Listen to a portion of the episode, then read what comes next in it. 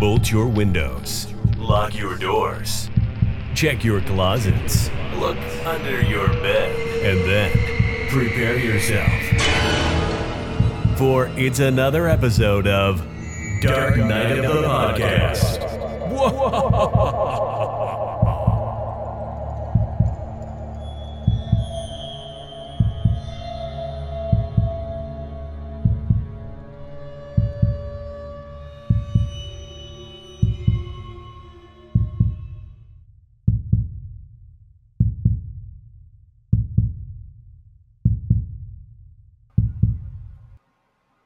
Roger.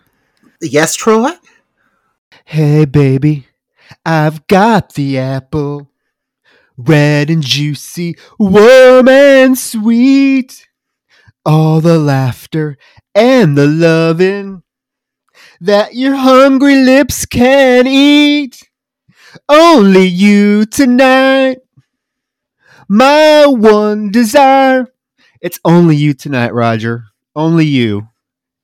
What a classic, Troy. A song that I'm sure everyone listening to this podcast probably knows. What about this one? I'm a woman tonight and it frightens me so. I'm a woman on fire tonight. I'm out of control. What about that one? you, oh my God, taking me home. This movie has some bops.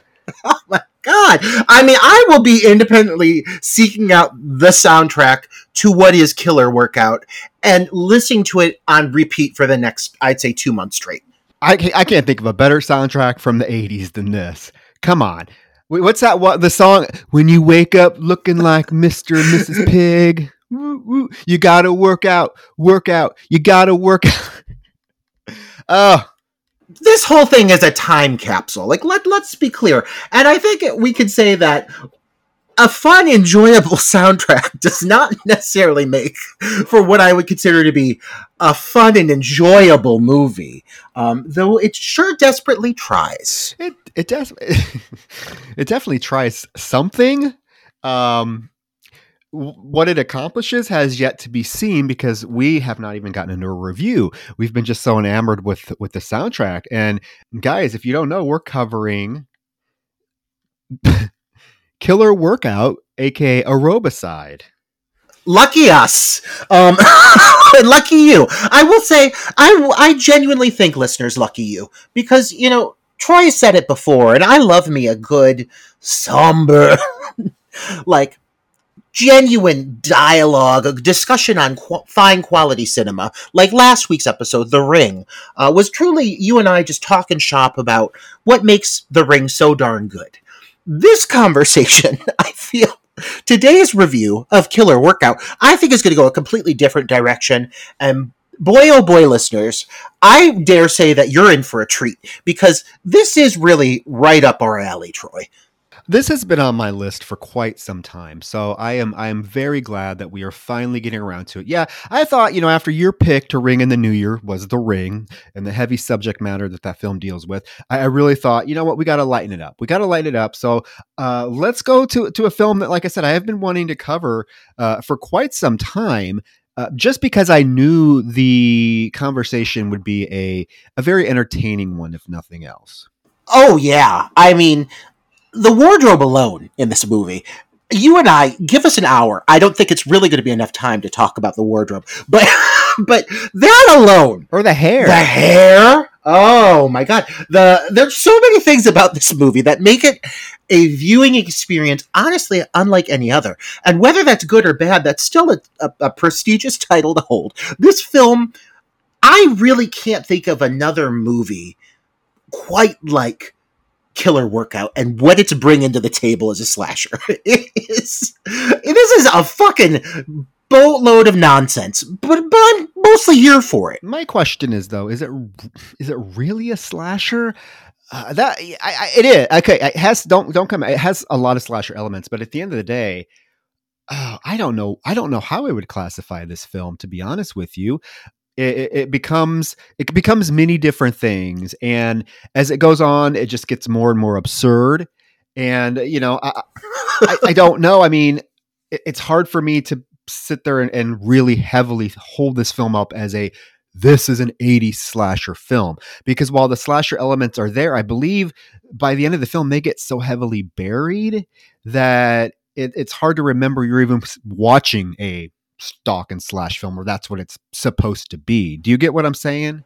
Oh, at its core, this movie is a tale of vengeance, but you don't know that until literally probably the last three minutes of the film, if that. Like this film, this movie does not know exactly what it wants to be. I think really badly they wanted it to be a slasher, and that's why like it sets itself up to be that. But you're exactly right. It falls into like such a heavy police procedural approach for the majority of the final act that it loses the, all of the slasher elements and what really i think is disappointing is that more than anything the one aspect of this film that's neglected again it's certainly not the costuming it's it's the kills, it's the gore, it's the violence, and progressively so as the movie goes on. Like I don't know if there was some kind of major shift in rewrites or something that happened during the production of this movie, but it goes in a direction that you just would not have anticipated when you started watching this movie.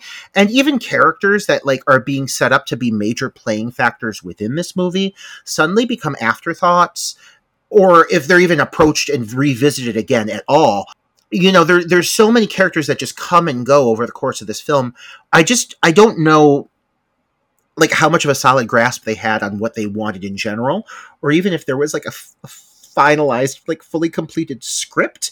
I'd be really curious to hear about the process of making killer workout because what they do end up creating at the end of the day is just a very disjointed confusing piece of cinema. Um, but it sure is fun because it is very easy to make fun of. Well, let's acknowledge that the film was directed by one David A. Prior, who we perhaps best know and love for directing a film that we covered oh a while back, um, Sledgehammer. That tracks. That tracks. I mean, so you're you're you're you're seeing on display a film by that level of, of talent. Okay. Before we get into the film, guys, thank you for the two of two of you listened to us yesterday or yesterday. It seems like yesterday. Two of you listened to us yesterday. I keep saying, two of you listened to us last week, and you went in and gave us uh, a five star rating. So now we were over the fifty mark that we we asked of you. So whoever did that, thank you, thank you. We're still looking for for more five star ratings. If you want to write us a little review, perfect. But just go on your Apple Podcast and hit that five star, and we will we will love you forever. You know what a relief this is, Troy, for me. Like the fact that we finally hit not only hit 50 but surpassed it. I feel like i'm not a woman and i don't have breasts but i see a lot of them on film. And i feel like this is the the same sensation. Like if i were to remove my bra and let my breasts just fucking hang free after a long restrictive day my god i'm so fucking happy and relieved to finally have 50 fucking likes. We've been asking for a minute and the fact that two of you showed up oh my god i feel loved Oh, absolutely. I, I, I appreciate. We we we've been watching, and when we saw it get up to fifty one, we're like, yes, yes, because that's what we need. We need people. That's how more ears get on the, the. That's how more people find us. Because Apple Podcasts is by far our most uh, listened to podcatcher. Uh, that's the one that where we get most of our listens. So, uh, and if people are searching for podcasts, they tend to populate ones that have more reviews. So that's why they are important to us. Uh, even you spot you Spotify folks, you can give us a rating too because that helps on Spotify. Uh, we do get a lot of uh, listens from Spotify as well. But thank you guys. I feel like Roger, we need to get our our, our spandex, our leotards on, and get to the gym. Oh my god, if only, if only this was a time period in which these kinds of environments were offered to us as gay men um, and as artists, because I think what this film really captures is the artistry of, of aerobics. Um, there's a lot of, a lot of footage of women doing aerobics in this film. I mean, as I guess you would expect coming into this movie, but I feel like if you're not watching a shitty police procedural, you're seeing the same shots of women's hips going back and forth in this movie. It is an omnipresent thing, get used to it, but it definitely lives up to like the original title. Like I am kind of confused why they changed the title um, from Aerobicide to Killer Workout. I thought maybe you could elaborate on that for me. I don't know how well you know the title, but like there is a gym element to this, but my god, the aerobics aspect is so present. And I just feel that original title really kind of grasped what this was a little bit more. What do you think? I don't know. I, I, think it's just probably the VHS days. They wanted something that sounded more. This came out in '87. I think it was probably filmed a couple years before, but it came it hit video shelves in '87. So you're thinking that's you know sort of just past the golden age of the 80s slasher boom. So I'm assuming they wanted a title that quickly someone could glance at at their local video horror section self and see, oh, Killer Workout, that's a that's a slasher film. Uh, Aerobicide's a clever title, but let's be honest, a lot of people might not get the get the pun there, right? Yeah, and it dates it dates itself quite a bit. Like even then, like by the time aerobics was starting to fade out and not be such a fad, killer workout still sounds of the era, but it, it I think it sustains a lot better. So that's probably what it came down to in the long run as well. But the film, you know, the film opens up. I mean, this film has like there's constantly a song playing throughout the I mean, the sound like we're not exaggerating. The soundtrack of this film is just I was actually pleasantly surprised at like all of the different songs that play out th- throughout this film. I don't know who how they got all these, you know, up and coming pop girls. Like, I don't know who they are, but um, just songs everywhere. So even the opening opening song is the one that you were singing that you brought us in, and we we get some you know upbeat music. One, two, three, four, five, six, seven, eight. One, two, three, four, five, six, seven, eight, and then we get launched into a a girl, young lady coming home to her apartment, and the the film really does its best to not show us this woman's head. Um, the camera never shows above her neck, or if it does, it's very shadowed, so we don't see who it is. But she's all excited to get home, get get her, you know, her day dress off, and play her answering machine messages. And she has a message from a friend that that tells her, and this would be me and you, Roger. This would be a com- this would be a message I would leave you that I, Roger, I got a date with that guy that works at the lighthouse. You know the one with the huge bulge. I, am seeing him tonight. Can I borrow your little your little red dress? And you'd be like, girl, yes. Absolutely, absolutely. I'd be thrilled for you. I wish we had these calls more often. Um, no, we both have lovely partners whom we've met uh, recently. By yes. the way, Troy has a lovely partner, boys. So keep away. Um, but um, uh, I do have to say, this woman, the presentation. I don't know, Troy, if you've ever watched Powerpuff Girls, oh, but. Yeah Miss Sara Bellum, if Miss Sara Bellum was not direct inspiration from this this whole wig thing that they have going on, because it yes, they're trying to hide her face. It's very obvious, but like, they get real creative with making sure that you do not see this woman's face. It is constantly obstructed. Yeah, yeah. Well, after after she hears the the, fr- the from the friend who's going out with the guy from the lighthouse with the huge bulge, which count me in there. Her agent, I guess, is this leaves her a message, and he's like, "Valerie, girl, you better get your bags packed because you booked it. You were leaving to Paris in the morning. You booked the cover of Cosmo." I'm like, "Is that how it really works?" I mean, she's thrilled, man. I don't know. I'm happy for her her little feet are moving up and down. She does a little dance. and I, I, do love the fact that he's like, oh, well, you better have a great tan because I told him you you did. So this poor girl who just got home from God knows working a nine to five, she just work she's working hard for money. She has to run back, put her goddamn dress back on, and run to the Sun City tanning parlor. At look at, at what appears to be like ten o'clock at night. It's like, honey, you're not going to get a tan that fast. Like you're going to get burned, if anything.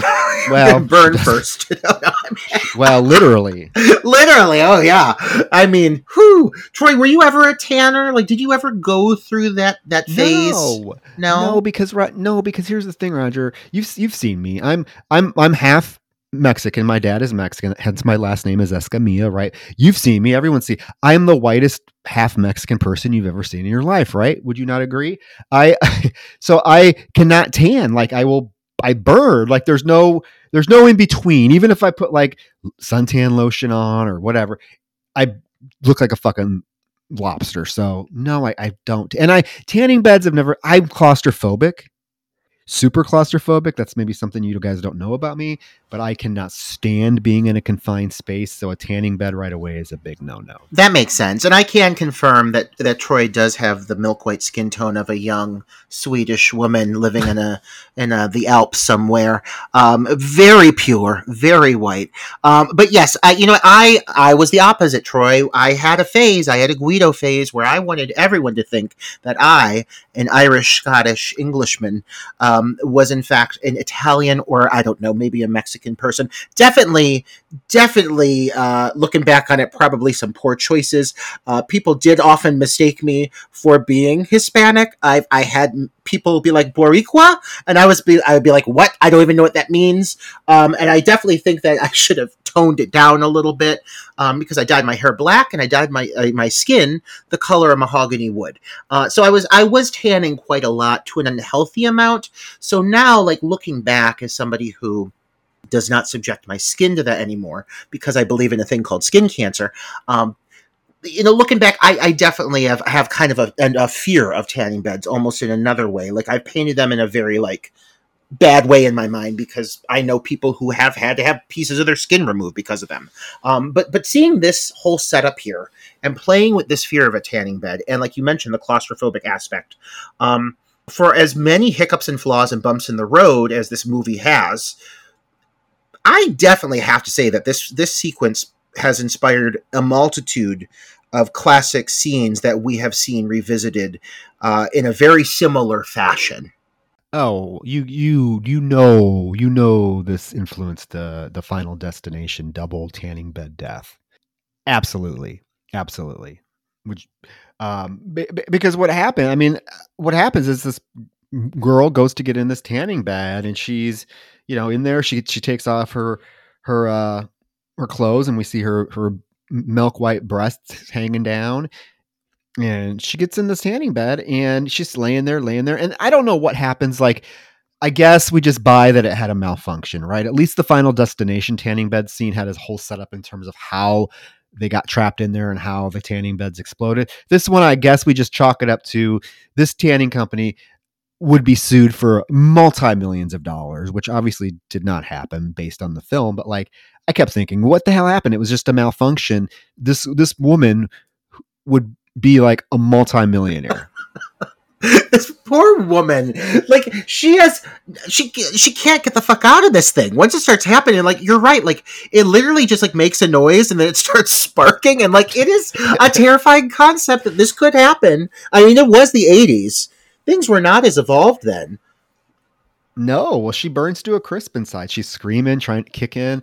Um, and yeah, I mean, this this tanning bed fries this p- poor woman, and it, it is horrific just to think about like this really happening. This would be like a horrible, horrible, horrible, horrible way to go. Um, to, to be burnt to uh, oh boy, but so that's the opening. I mean, this this poor woman. I feel so bad for her because like she was just she was gonna go shoot the cover of Cosmopolitan and like the happiest moment of her life. She, little feet bouncing up and down, and ten, not more than ten minutes later, she's burnt to a fucking crisp. It's horrible timing for this machine to short circuit. Like it really, like I get why she's resentful. Something will come visit later. Um, because god damn it, like it just really is an unfortunate situation. She's got that T-bar thong on that's riding halfway up her navel, and she's she's ready to go. And then yeah, this thing just blows up. Well, I mean, it bursts into flame. she's screaming. They've got this scream track layered over it. It's a woman who's just like, ah! like she's just she's shrieking, smoke's coming out, and for what they're capable of doing, for what this movie I would say proves it's able to do. This is, I would say, the closest it comes to being like a true memorable moment of a horror cinema. Like this opening sequence, it's not anything like breathtaking or spectacular, but it is playing with a fresh concept that I don't really think had been approached up to that point, um, and doing something pretty, pretty creative and, and scary with it. I mean, when you see her little feet inside cooking and kicking, and you see her smacking her hands around, screaming, and it, it is very claustrophobic. They do a pretty okay job with it.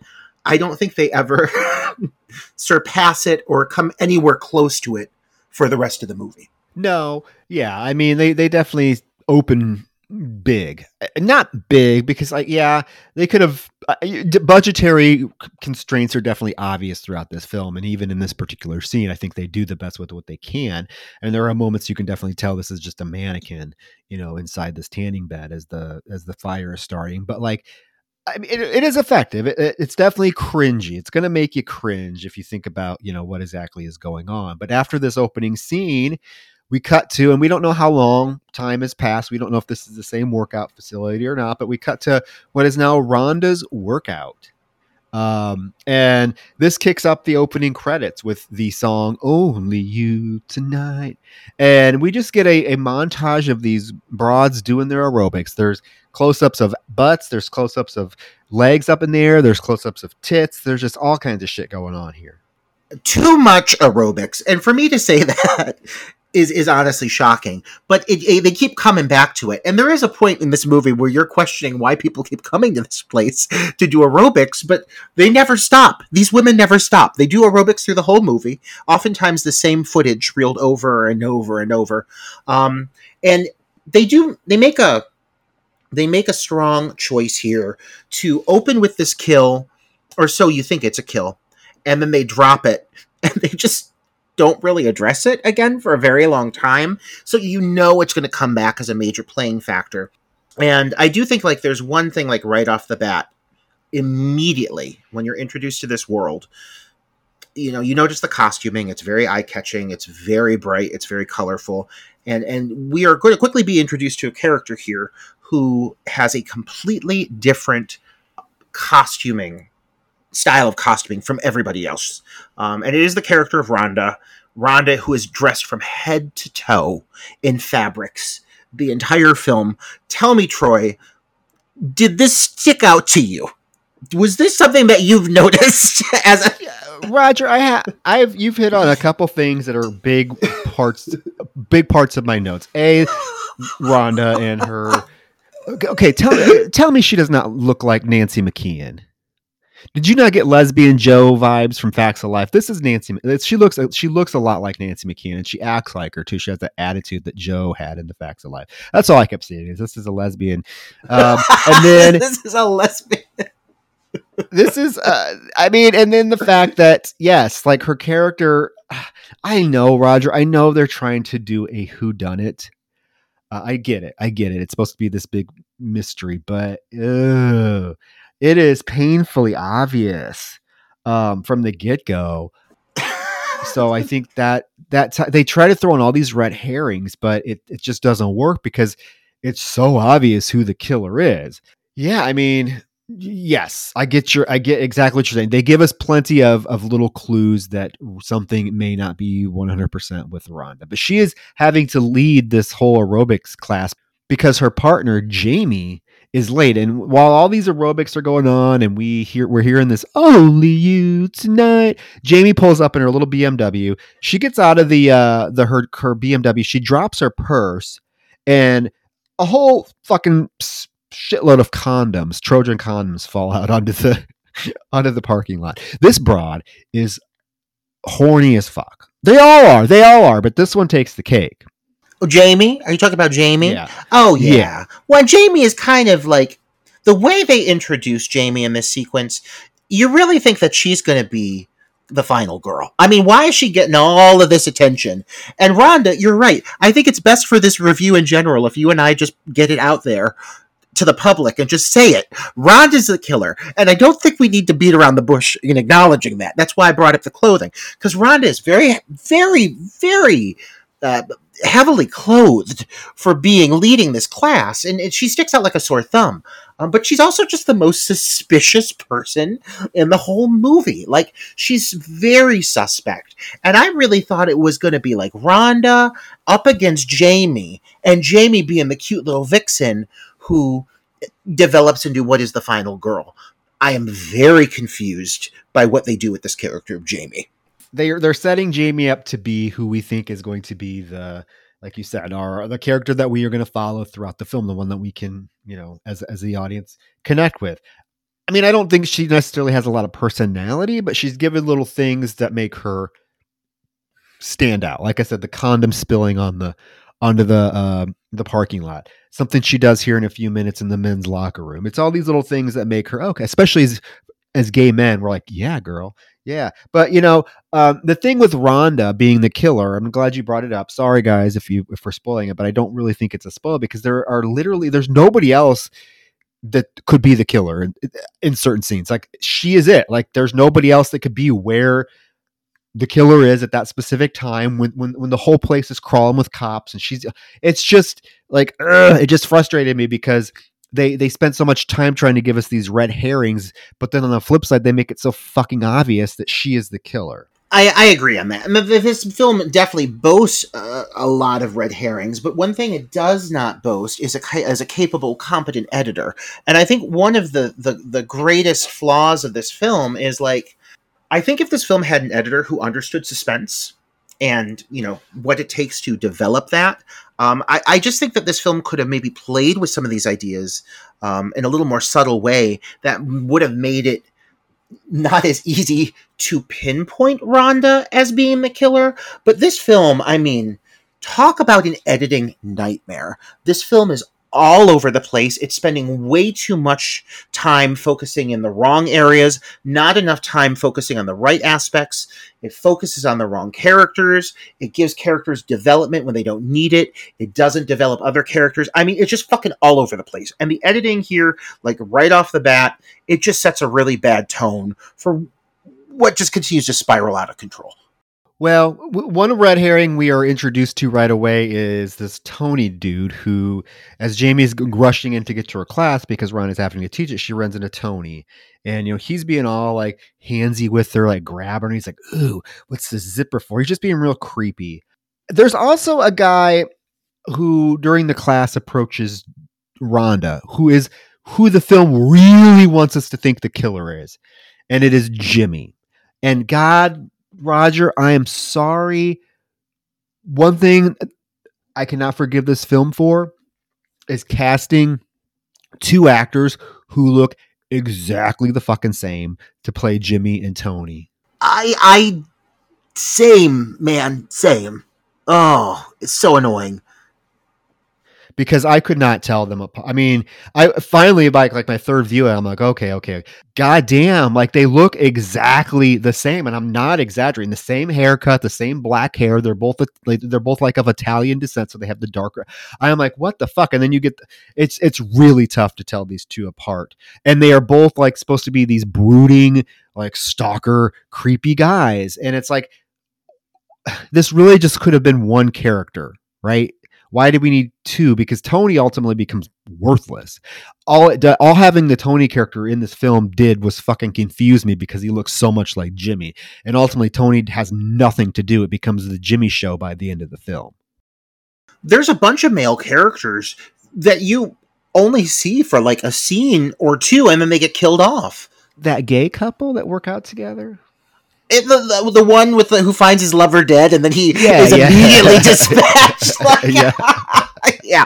Listen, but yeah, I mean, like this film has no idea who's existing within the world. Like it's just kind of throwing people in willy nilly and and not establishing like who they are and how they're connected even within the gym. Like I get it, yeah. There's a ton of people that come here to work out, but it's not like they give all of these characters like time to develop and you know little individual moments to really give you an idea of who they are and why we should care. Like you'll be introduced to a person and literally within 4 seconds they are deceased. Like it is crazy. There's so much additional character fodder here that this film just did not need basically we get our first inkling of how bitchy Rhonda can be. And I, I, guess I don't blame her, but she's like really just aggressive because she when Rhonda shows up late, she pulls Rhonda in her office and like scolds her for being late. And it's like, you can't do this to me. This place is way too important. And Rhonda's like, I'm sorry.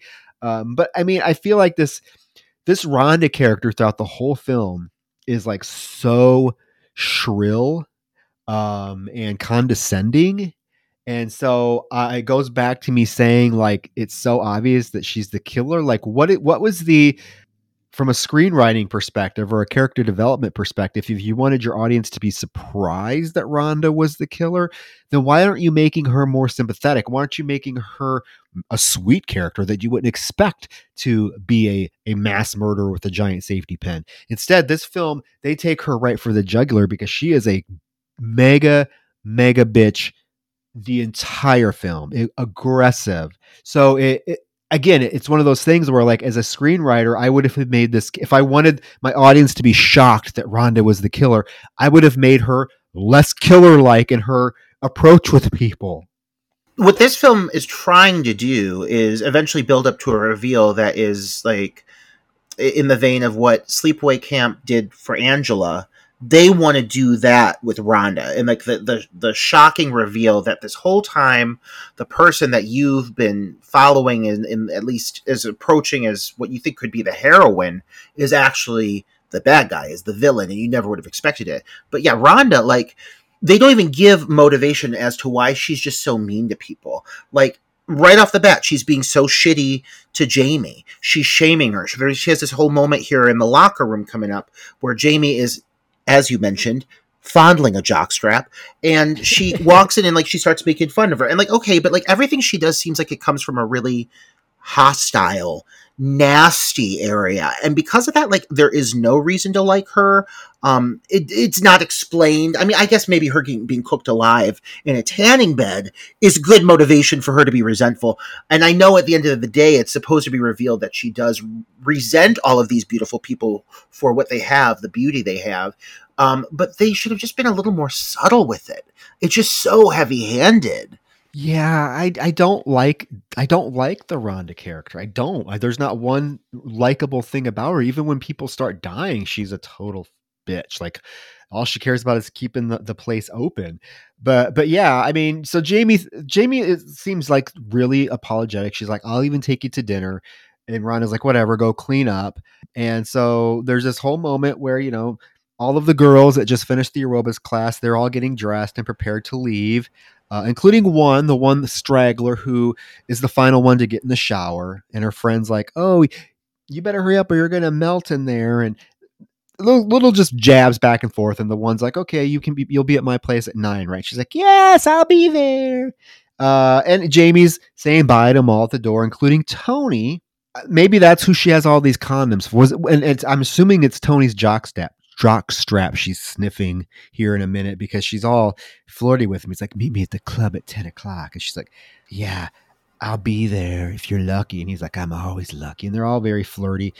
Yeah. Eh, meanwhile, the the girl that's in the shower by herself, someone comes in and turns the lights out. And this is our first real death scene of the film. And talk about, you know, psycho inspired shower scene.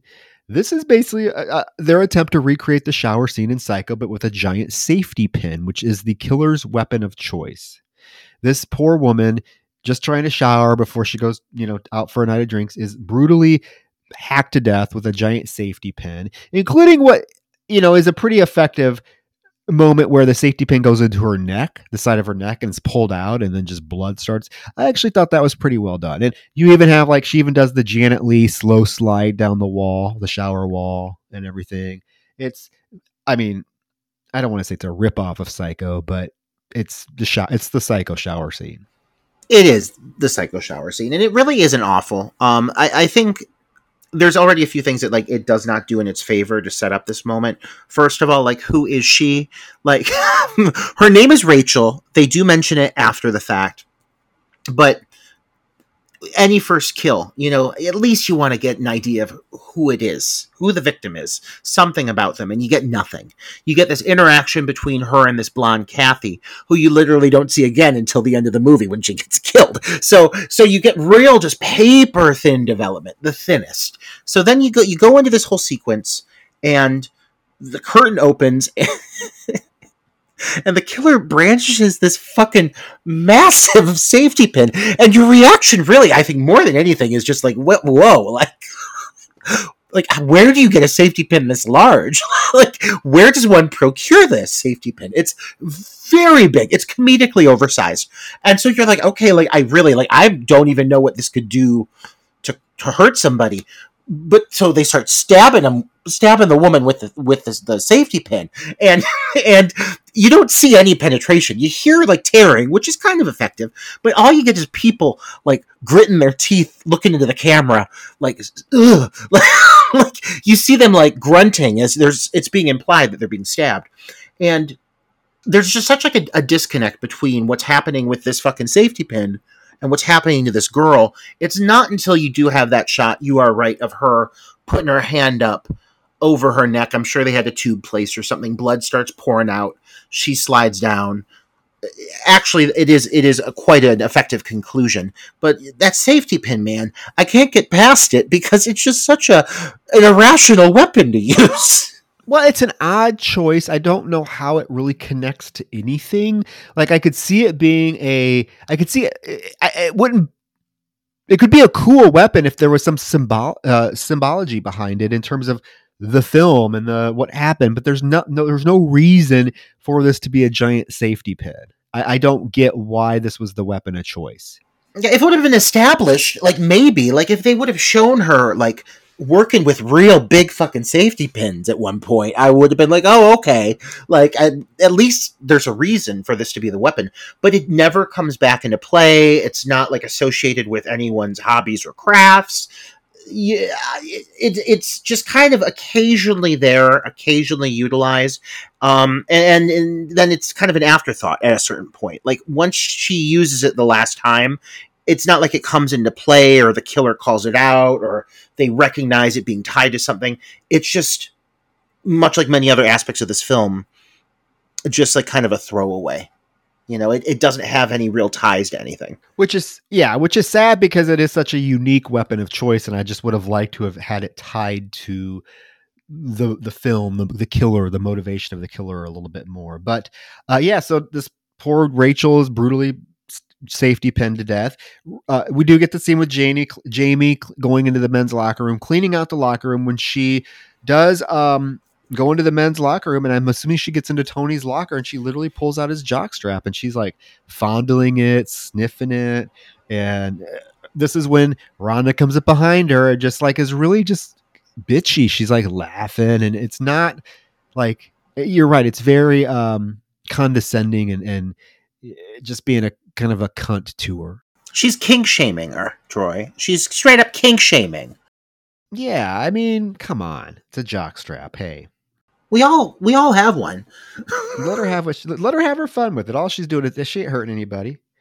So she goes into the you know she she's like okay whatever. She goes into the women's locker room. She hears a noise. And she opens the locker and this like what is with this arm this fake arm in this locker. Who did this and why? I don't know. But this fake arm is in this locker, and every time you open it, it falls out and scares scares you. So she gets scared by this fake arm, but then all of a sudden the other locker next to it opens up, and that's when Rachel's body does fall out onto the floor all bloodied.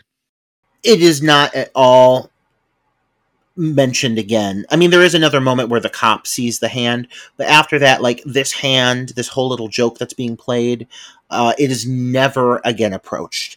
Um, and again, much like I said, much like many thoughts and many ideas brought up over the course of this movie, throwaways. A lot of things that get brought into the storyline for the betterment of the moment, but it doesn't at all benefit the storyline whatsoever. We're going to be talking about a group of teenagers coming up here soon vandalizing things. We'll talk about that moment. Throwaway ideas, not connected, never brought up again. It, it's it kind of makes me angry. I'm gonna be honest because there's just so many things in this movie that make it feel so bloated and so weighed down that the the core storyline itself actually suffers because of it. Oh, I 100% agree. So so like you go back to your comment about the editing. This the editor needed to be a little bit more chop happy with this film because yes, there are scenes going way too long. There are scenes that could have just been cut. But so we get this body found in in the locker room of this uh gym, which I feel like it would be enough to shut down like any I'm sorry, like if my local Planet Fitness had a body that fell out of a locker in the locker room, I'm I'm pretty confident that it would have been shut. It would be shut down for you know a few days.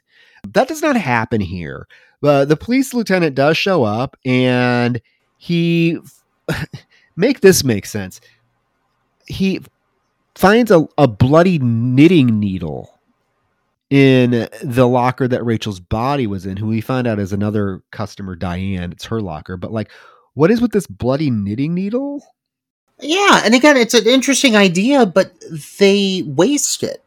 Like I'm trying to think that like like was Di- did Diane have her knitting supplies in her locker and it just got bloody because the body was put in there, or was it put in there to throw cops off? I, I was wondering about this knitting needle because it's mentioned numerous times in the film, um, and he even puts it in a bag and like he goes to Rhonda's office um, where Jamie's in there and there you know he starts asking how how well did you know her and like I said immediately immediately Rhonda is just a fucking bitch.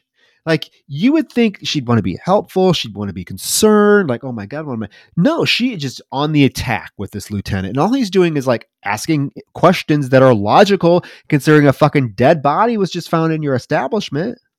But we also got to acknowledge real quick that this lieutenant is also one of the most in- incompetent cops we have ever seen, detectives we have ever seen in a film to date. Like, I, I am genuinely in awe of how many times this guy b- breaks protocol over the course of this film. First thing he does, first time you see this Morgan, he walks into the room and he immediately barehanded proceeds to just open the door of the locker and he's just touching things. He's picking up he picks up the needle the, the knitting needle. Fingerprints my friend have been around since like the early 1900s like he's not even wearing gloves. He's just getting all up in all the evidence uh, and he just handles himself really poorly. Like he does not seem like he knows what he's doing and it doesn't seem like a character choice. It really seems like an actor who was not kind of given the right direction on how to play a cop because it does make this guy seem kind of like a bumbling fool up to the very end and um, it really does not make for his character to be any more likable Well, yes. I mean, you are right. This is an incompetent to cop. I feel like, like I said, any normal cop, I, I just feel like one of the big flaws with this movie that makes it just laughable is the fact that all of these bodies are found in this establishment and, nobody ever shuts it down. Like, I can't imagine, like, you would not allow people to come back into this establishment when a dead body was found, let alone seven dead bodies, because people are just waltzing through the crime scene. I mean, using the same shower that this poor broad was just stabbed in. I mean, come on. Uh, What cop would allow that? Like, it would be no, shut this place down, we're, yellow taping it, and we're going to gather some evidence. No, they're just letting these fucking big titted women come in there doing their aerobics like normal, stamping all over evidence. I'm like, come on. It's just it becomes absurd that this place has been allowed to stay open throughout the whole film.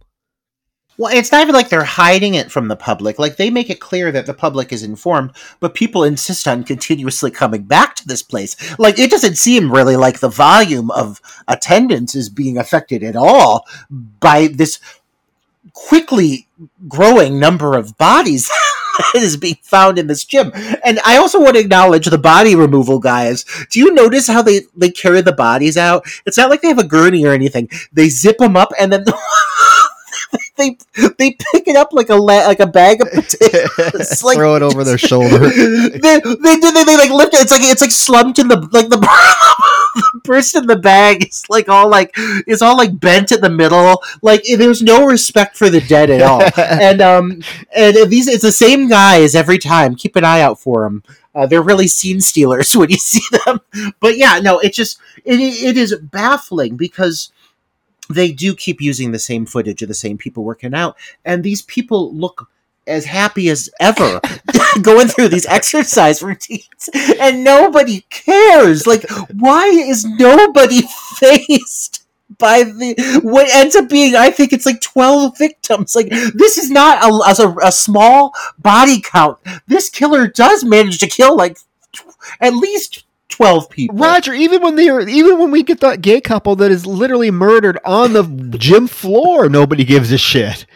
I mean, it's this is absurd. It's absurd. This is and this place is operating, and somehow this small framed woman is able to just dispose of two very muscular men and nobody bats an eye to it. I don't even think they closed the gym in the middle of like removing the bodies. I'm pretty sure we are we are They're still working out. We get believe- scenes of them still working. They're out, the girls are out there doing their little kicks and shit. While the people are taking the, slinging the bodies over their shoulder. And Oh! they, these women will not stop for anything, and they, if anything, that's admirable. I guess if you if you have a hobby and you're that passionate about it, all right. But it does not make for a sensical filmmaking, and so here we are.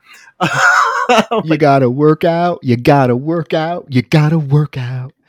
Uh, okay, so it is mentioned by this detective that the body was found in Diane Matthews' uh, locker. So he asks what they know about Diane Matthews, and Rhonda discloses.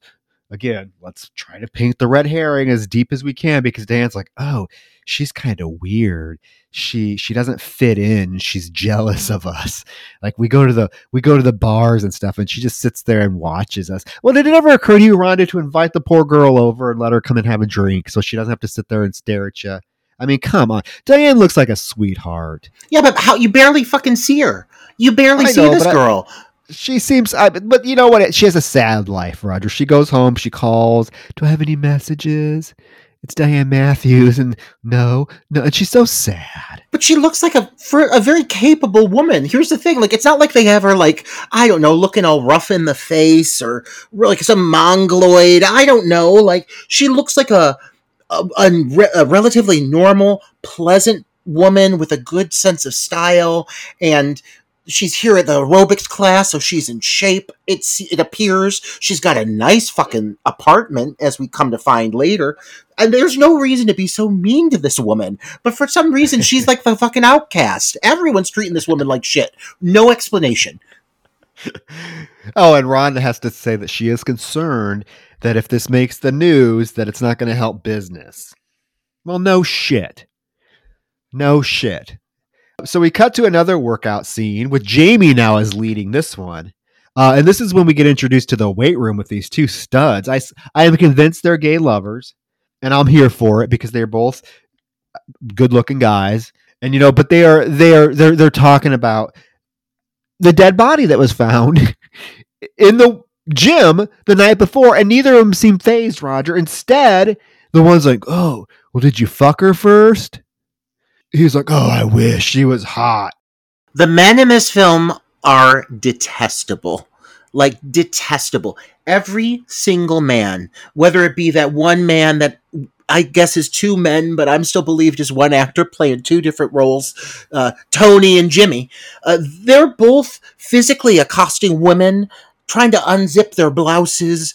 Uh, Jimmy ends up stalking Rhonda to the point of killing somebody. I mean, none of the men here are at all likable several of them are mentally unstable. It really paints a bad picture for men across the board. Which is interesting because, like I said, it is written and directed by none other than Ted Prior, who makes his debut in this scene. Because as these two guys are talking, he's over in the corner lifting his weights, doing his barbell curls. And let me tell you, Roger, he sure likes to show off his muscles because we get lots of close-ups of his biceps curling and bulging as he's as he's doing those curls. We're getting close-ups on him, so you know he's trying to show it off. And It's all oiled up. Oh, he's all oiled up. Looking good. Looking better than he did in Sledgehammer because you could actually see him in this film. I mean, well, this like let's let's give a moment of, of I guess of credit uh, to to him as a, as a filmmaker. I mean, if this is his follow up to Sledgehammer, it's it's still a step up. I mean, and it's a big step, and it's still it's still very bad. But I mean, not on the technical level of, of Sledgehammer. It's clear at least he upped his game uh, and managed to make something that looks a little bit better. But that's not really saying a whole lot here. Rhonda, okay. Again, let's add another hash mark to the cunt column for Rhonda because Jamie's leading this class and she's actually doing a good job. Rhonda comes out there and okay, come on. Why would they why would they give us this scene? Because it sets up like her motivation right away, right? She literally scolds Rhonda. She's like, Ow, what are you doing? We're getting enough negative publicity without you showing off your tits and your tight little ass. Just teach the class, will ya? I mean, and this is what 15 minutes into the movie. There you go. There's your motive right there.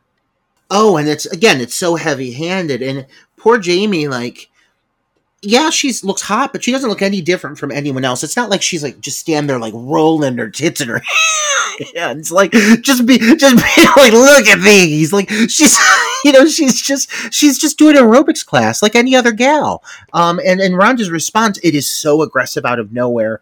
Um, you can't help but acknowledge it, and so they're not subtle at all with any of these choices with her, but it's still on the trajectory that it is making Jamie still feel like a focus at this point. Yes. Yeah, yeah, definitely. You're like, oh, Jamie, yes. Uh, Jamie's being treated horrible by Rhonda, but that's okay because Jamie's going to be the final girl that we can root for. But unfortunately, that's not what happens. Rhonda does go into her office, and we immediately see that Chuck Dawson, who is, you know, Ted Prior, he is in her filing cabinet just snooping away. And of course, she's immediately aggressive. She's like, What the hell are you doing in here? Get out of here. And he's like, Well, you know what? You might want to calm down because your senior partner hired me yesterday. Uh, she's like, What? What are you talking about? He's like, Yeah, uh, I'm eager to get to work. So, what anything you want me to do? And she's like, Yeah, the toilet needs scrubbing. He really, I mean, that explains a lot, uh, knowing that he's the director, because they they definitely oil the fuck out of this man and put him in short little shorts and then they give him a lot of chances to do all these big fight sequences. Um, that makes a lot of sense to me. Uh, the way this character is introduced he's very like cocky and confident and he has this apparent swagger to him. As you learn he's able to seduce women very easily. I don't feel like I get enough of the, enough of this character to really explain to me what is going on. Like I know he's been hired on. I know we find out a little bit later. I think that he's a he's working he's also a cop in San Francisco. Is he like a is he a detective? Like what exactly is his title? He's a private detective that that after the girl was murdered, this poor Rachel, the the senior partner actually did hire him, but not as a gym janitor or a gym helper. He hired him to sco- investigate like who is who is doing this. Yeah, and it's it's something that like it's it's kind of an interesting concept. He is a character that adds like a, new kind of angle that that keeps the story kind of moving, but he's just another character that just is kind of wasted you know like he could have really had so much more of an impact on the story um and once it gets to a certain point he's the way the way they treat this character and end up disposing of this character i don't know man it's just kind of all over the place I was very surprised because I totally forgot what happens to this character, and it surprised me on a lot of levels. And we'll, I'll, I'll mention it. I'll elaborate when we get there. But I was like, oh shit, I do not remember that, and that is quite uh, quite surprising. I was actually quite surprised by the whole by his whole outcome. But uh, we so we get this moment where he decides he's going to uh, you know act as the janitor. So he takes some trash out. When Jimmy pulls up and almost hits him with his car, and we get this whole confrontation. It's the first battle between Jimmy and Chuck that that we get multiple. Immediately they hate each other. Uh, and Jimmy, for some reason, I don't know. Does Jimmy even know? Like, does Jimmy doesn't even know who this is, right? So why does he? He's like immediately. He's like, "You better stay away from Rhonda." Like, why would he even think? Like, he doesn't know this guy. Why would his even think that he has wants anything to do with Rhonda?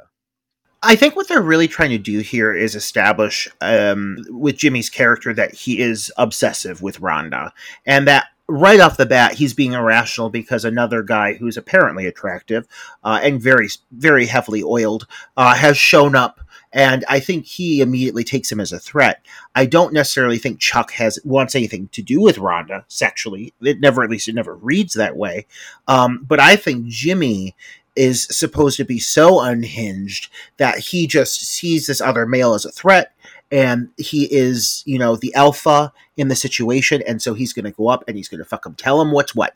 Um it yeah but it doesn't translate really well because you know the guy that's playing jimmy is one of the worst actors i've ever seen in my life and so like it just comes off as very wooden and none of the the threats or the banter between these guys feels unhinged. It just kind of fe- it feels like two bros just trying to like one up each other. So it doesn't it doesn't really land. This whole fight feels really forced. Yeah, well, it, it escalates quickly. He tells him to stay away from Rhonda.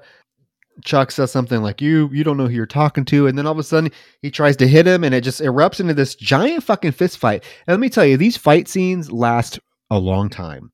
I I I will give the filmmakers credit for for having a stunt coordinator apparently, which I'm assuming was probably the director, but like the blocking, doing the blocking and everything. Uh, yes, it looks very hokey, but you know as a filmmaker, I know as a filmmaker, these these types of scenes are not easy to film.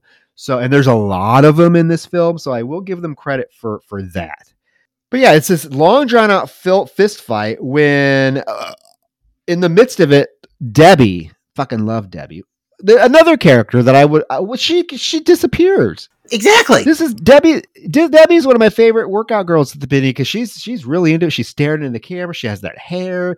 She's I, I, love Debbie and like she disappears, but she she gets turned on. Like her puss gets wet watching these two men fight because after Jimmy leaves, she literally goes up to Chuck and she's like, "Oh, that was pretty great." and he he's like, "Do you know him?" And she's like, "Yeah, I I dated him or I went out with him once." And then she's like, "You want to go for a ride?" And they get they go for a ride, and he she takes him to her house, and the, the whole time this She's a knockout. She's a knockout. She's a knockout song is playing. And she is a knockout. When she comes out and she's in that blue fucking string bikini, her knockers just big old knockers, looking looking good though. Good for you, girl. She knows what she's got. But yeah, Debbie. What's interesting to me, Debbie could have been consolidated into a, one of about seven other girls in this movie, and I wouldn't have batted an eye. Like it really is. It makes no sense that they like give her this this moment of development with with Chuck, uh, and they have this whole scene where they go back to her house and they very clearly have sex because he's so suave and like I mean, she's ripe for the killing. At least fucking kill this poor girl. You know, at least give her a kill scene. Don't make her so sensual. She comes in, she's smoldering hot. She uh, she's so ready to fuck this guy right off the bat, and then you never see her again. It's weird, man. Well, she serves a purpose because while they're in her backyard, um, you know, he's asking about Jimmy, and she's like, "Yeah, I dated him, but he was weird." uh, and he asks like how is she how is he weird? And he's like well he likes to tie girls up and stuff and i just wasn't into that. And then he asks her for his address and she's like why? You want to date him? And he's like no no no i might want to go pay him a visit tonight. So she goes inside and gets him his address. Me- meantime there's a phone sitting out they're in the middle of this backyard and keep in mind this is the 80s there's this phone that's sitting there that is clearly not plugged into anything and he picks it up and is like acting like he, he's I guess he's talking to the guy that hired him. He's like, "Yeah, yeah, I'm gonna find I'm gonna find it out. I'm in the process now." And then Debbie comes back out with Jimmy's uh, phone number. You know, she's wearing that fucking hot blue bikini. He's like, "Thank you for the address. I better go." And she's like, "Oh no." Why are you going to go? And he's like, I got a lot of work to do. She's like, Well, I think you got some work to do here. And I'm assuming they fuck because they start to make out. And you never see her again. You never see her again, which is a shame because I like Debbie was I, I, I Debbie caught my attention right from the get go. That whole banter moment when she's seducing him. Oh my god, it's so fucking it's so clearly written by a man. She just comes out in that fucking that fucking bikini. I think you've got some work to do here. And he just goes in for it. Like right away, you're introduced to Chuck, immediately he's fucking somebody. You know it's the director so we get another workout session at the at Rhonda's workout parlor uh, with the song "Workout," and I love this. I love the song because this is really like, like if this doesn't make you f- feel like a fat ass and that you just need to work out, the lyrics of this you could not get away with this today. But it's it's like if your body's looking like if your body's looking too big and you're starting to look like Mr. Hippo or Mrs. Pig, you got to work out. You got this whole the whole lyrics of this song. Like I said, this would not fly today. It's body shaming to the extreme. It's like if you're you're fat, you, you can't see your feet anymore. I mean, like, woo! There there there's some lyrics in here that only in the '80s, Roger. Only in the '80s. Yeah, a lot of elements about all of this and how they treat like the body not just the weight, but later on how they treat like Rhonda's burns and, and what some of the things that are said about her. Also, very off color, would not hold up today. Well, Jimmy is is in why who just allows this man to sit and gawk at all these girls like he is just standing there gawking at all these girls but we do have Diane lovely Diane I mean, she's she's matronly looking, I guess. All the other girls, you know, are like look their age. She has a bun. They they try to make her look matronly, but she's trying her best to get Jimmy's attention. Like she's rubbing her tits. She's trying to open her blouse. He's not wanting anything to do with it. To the point when the weight workout session is over and she's leaving, he's like, she goes up to him. She's like, "Hey, Jimmy." What are you doing tonight? He's like, I, I don't have any plans. What about you? And she's like, Oh, I have no plans either. He's like, "Oh, well, that's too bad," and just like turns around and ignores her. Oh my god, this poor girl. She looks so normal. Is the thing, but okay, yeah. I mean, they're all just blatantly bullying her. Um, and and you know, she leaves. She leaves, and you have this little moment where she walks back to her house. And it took me a second to even like kind of figure out, like, oh my god, like we're now we're following this girl now because Debbie had been mentioned once before. But again, like these girls get lost in the sea of faces I didn't even fucking know who she was until literally this moment, and all of a sudden we're following her. Okay, but Roger, why? Let me let me ask you this question: Why is the killer following her home to kill her? When we know that when we find out what the motive of the killer is, like everyone is treating Diane like she's some pariah, like she's the outcast of this workout facility, like she's homely, she she doesn't belong. So why is the killer following her home to specifically kill her. It doesn't make any sense. It makes even less sense because Troy, the murder weapon that has been found in the locker, whether or not it was intentionally left there, let's say it was dropped out of her bag, I don't fucking know. The knitting needle is still a piece of evidence, you know? Like so so for the the killer for who is Rhonda, you know, uh, for her to decide to kill this girl off next is really just kind of just saying like oh no she's not a suspect don't even worry about her like she's kind of just throwing that away so why does that knitting needle that piece of evidence knitting needle even play such a major factor. I think it's the reason why Morgan follows her to her house and is pounding on the door, um, sounding like a fucking idiot because he does not sound like a police officer at all. He sounds like he's going to murder this poor girl, which is why she doesn't answer. But uh, you know, uh, it, it's this little bit of piece that's tying her to the story, and then she's killed off right away, and again it's just it's just this like one concept this loose idea that gets kind of just thrown to the wind yes yes you are right morgan follows her because he's suspicious that she's the killer because he even radios in he's like you got to tell me you got to tell me what you uh find out about that knitting needle like asap i need to know uh so message me as soon as you find out well in the meantime, she gets home. She, she, must not live that far from the workout place. She gets home. She does have that little sad moment where she calls in to get her messages and find out finds out that she has no messages. And um yeah, he starts like pounding on the door. And I have that same note that like you for a cop, you are not sounding like a cop. He is aggressively Roger pounding on this door. He's saying, "Let me in. Let me in. Open this door." And it eh, eh, it's understandable. She is terrified. She's terrified. Uh, so she does not open the door. She backs away, and when she turns around, unfortunately, the killer somehow got into her house. And we get the lamest death scene ever recorded. Uh, we just see the safety pin raise up and go down, but it like doesn't even go anywhere near her. And she's like, ugh, ugh. And then at the same moment, the detective Morgan kicks the door down, which is quite aggressive. Like, how who are you to do you have a warrant? Like he's just kicking people's doors down. And the killer literally jumps out the second story window and takes off running. I mean, it's it's a kind of, I guess, a cool sequence how it's all timing out and building up. It just none of the motivations like make sense. Like even her, like he is saying that he's a police officer. I guess she's fucking terrified. But I would be like, why are you here? Why are you pounding on my door? Like I, I would at least, I guess, maybe ask as to why. She starts freaking out. She's immediately killed by the killer who's in this location. Again, we've mentioned like what is the killer's motivation for wanting to kill this girl off? Like this could have easily played in the killer's favor, having an extra suspect.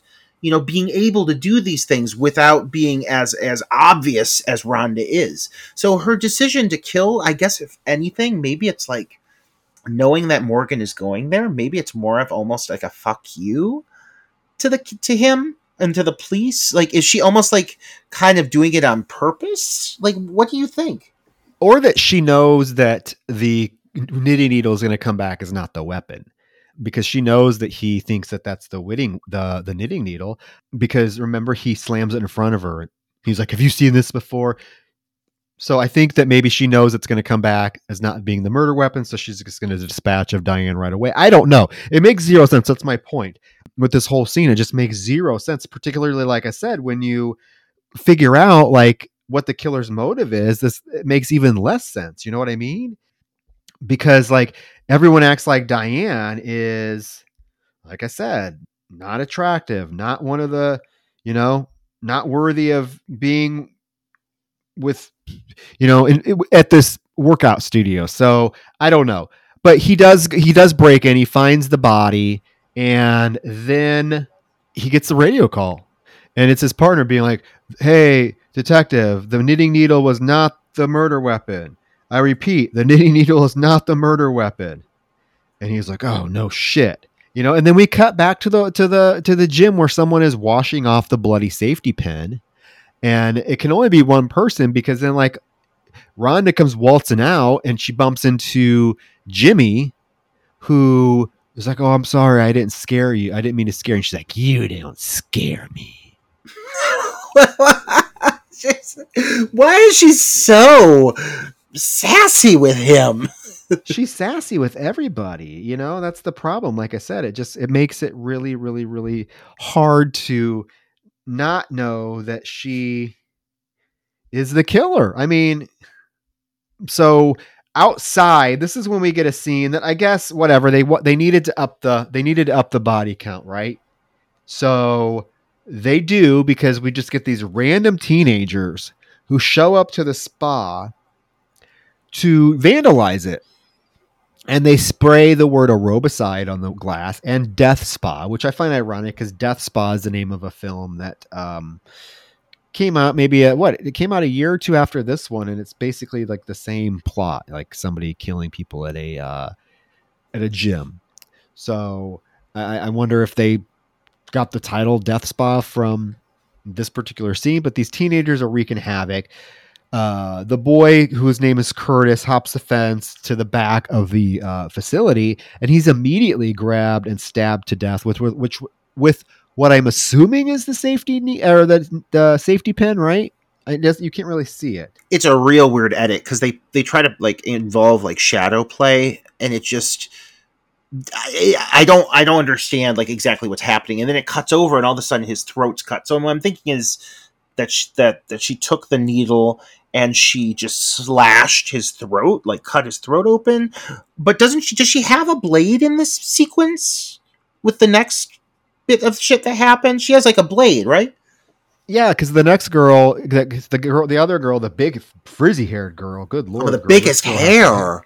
Yeah, she has some hair. She goes out and she she find yeah she's looking for Curtis and she steps into like this little enclave and she's immediately grabbed and her throat is slit with um with a knife. So the killer does have a knife at that moment. Uh, and then the other girl who was supposed to go back to the car, remember, she's like, I'm going back to the car. She's actually not back at the car because she is wandering through the alley now, calling for for uh, for Curtis. And she does stumble across his dead body. And she takes off into the car or to the car, which is a convertible, and has to be one of the stupidest horror movie victims of all time. Please tell me I'm not right with how stupid this girl is. The one that runs and gets in the car? Yes. Oh my god. This broad. I mean, the killer gets on top of the convertible and is stabbing through, and all she can do is scream. She doesn't never tries to kneel down. She never tries to like get away from get out of the. She knows this killer's stabbing through the roof, and she's still sitting upright, screaming. Like this would be a perfect moment to open the fucking car door and dash away. She does not. Um, and it's another lame kill because we don't see it actually happen.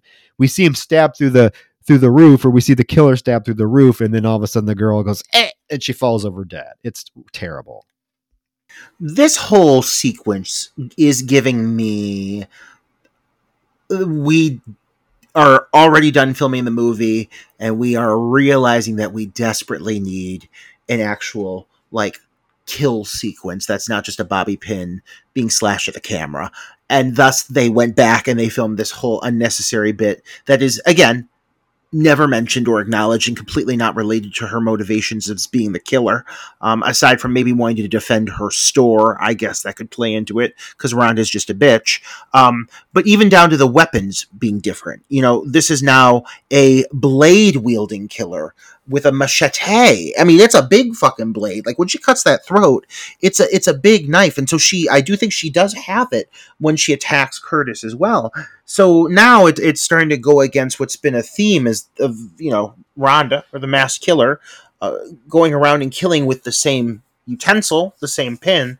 All of a sudden now you got this big old fucking knife, uh, and it really just feels very shoehorned in, and it, it feels like they they wrote it and threw it in separately because all of the gore gore is really lame.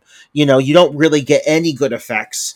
Um, the best sequence is probably like the throat cut uh you're like as a slash across the throat on Curtis and you get like a reveal on it but like you're not getting anything elaborate. Like when the girl's stabbed through the roof of the car it's not like you get this amazing like skull penetration like you might get in in you know some of the other finer offerings from the 80s you literally just get a shot on her where she's just laying there dead and bl- fake blood is running down her head and it just like hits the wheel and that's it and it just looks very like lackluster so it, it was not necessary to put this sequence in there and i really don't think it does anything for the pacing or anything for the movie no, it actually slows the movie down. And then I don't know. It's hard to tell if this movie, I feel like 99.9% of the time, this movie is taking itself way too seriously.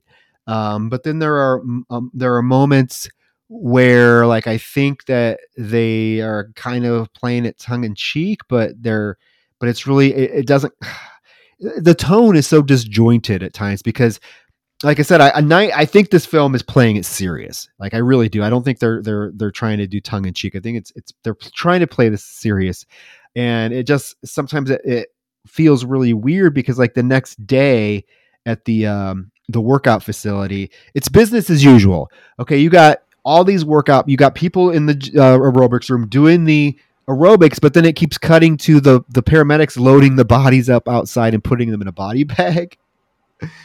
So it's like, is it supposed to be funny because, or is it just because it, to me it's just cementing how fucking stupid this is because there is no way this.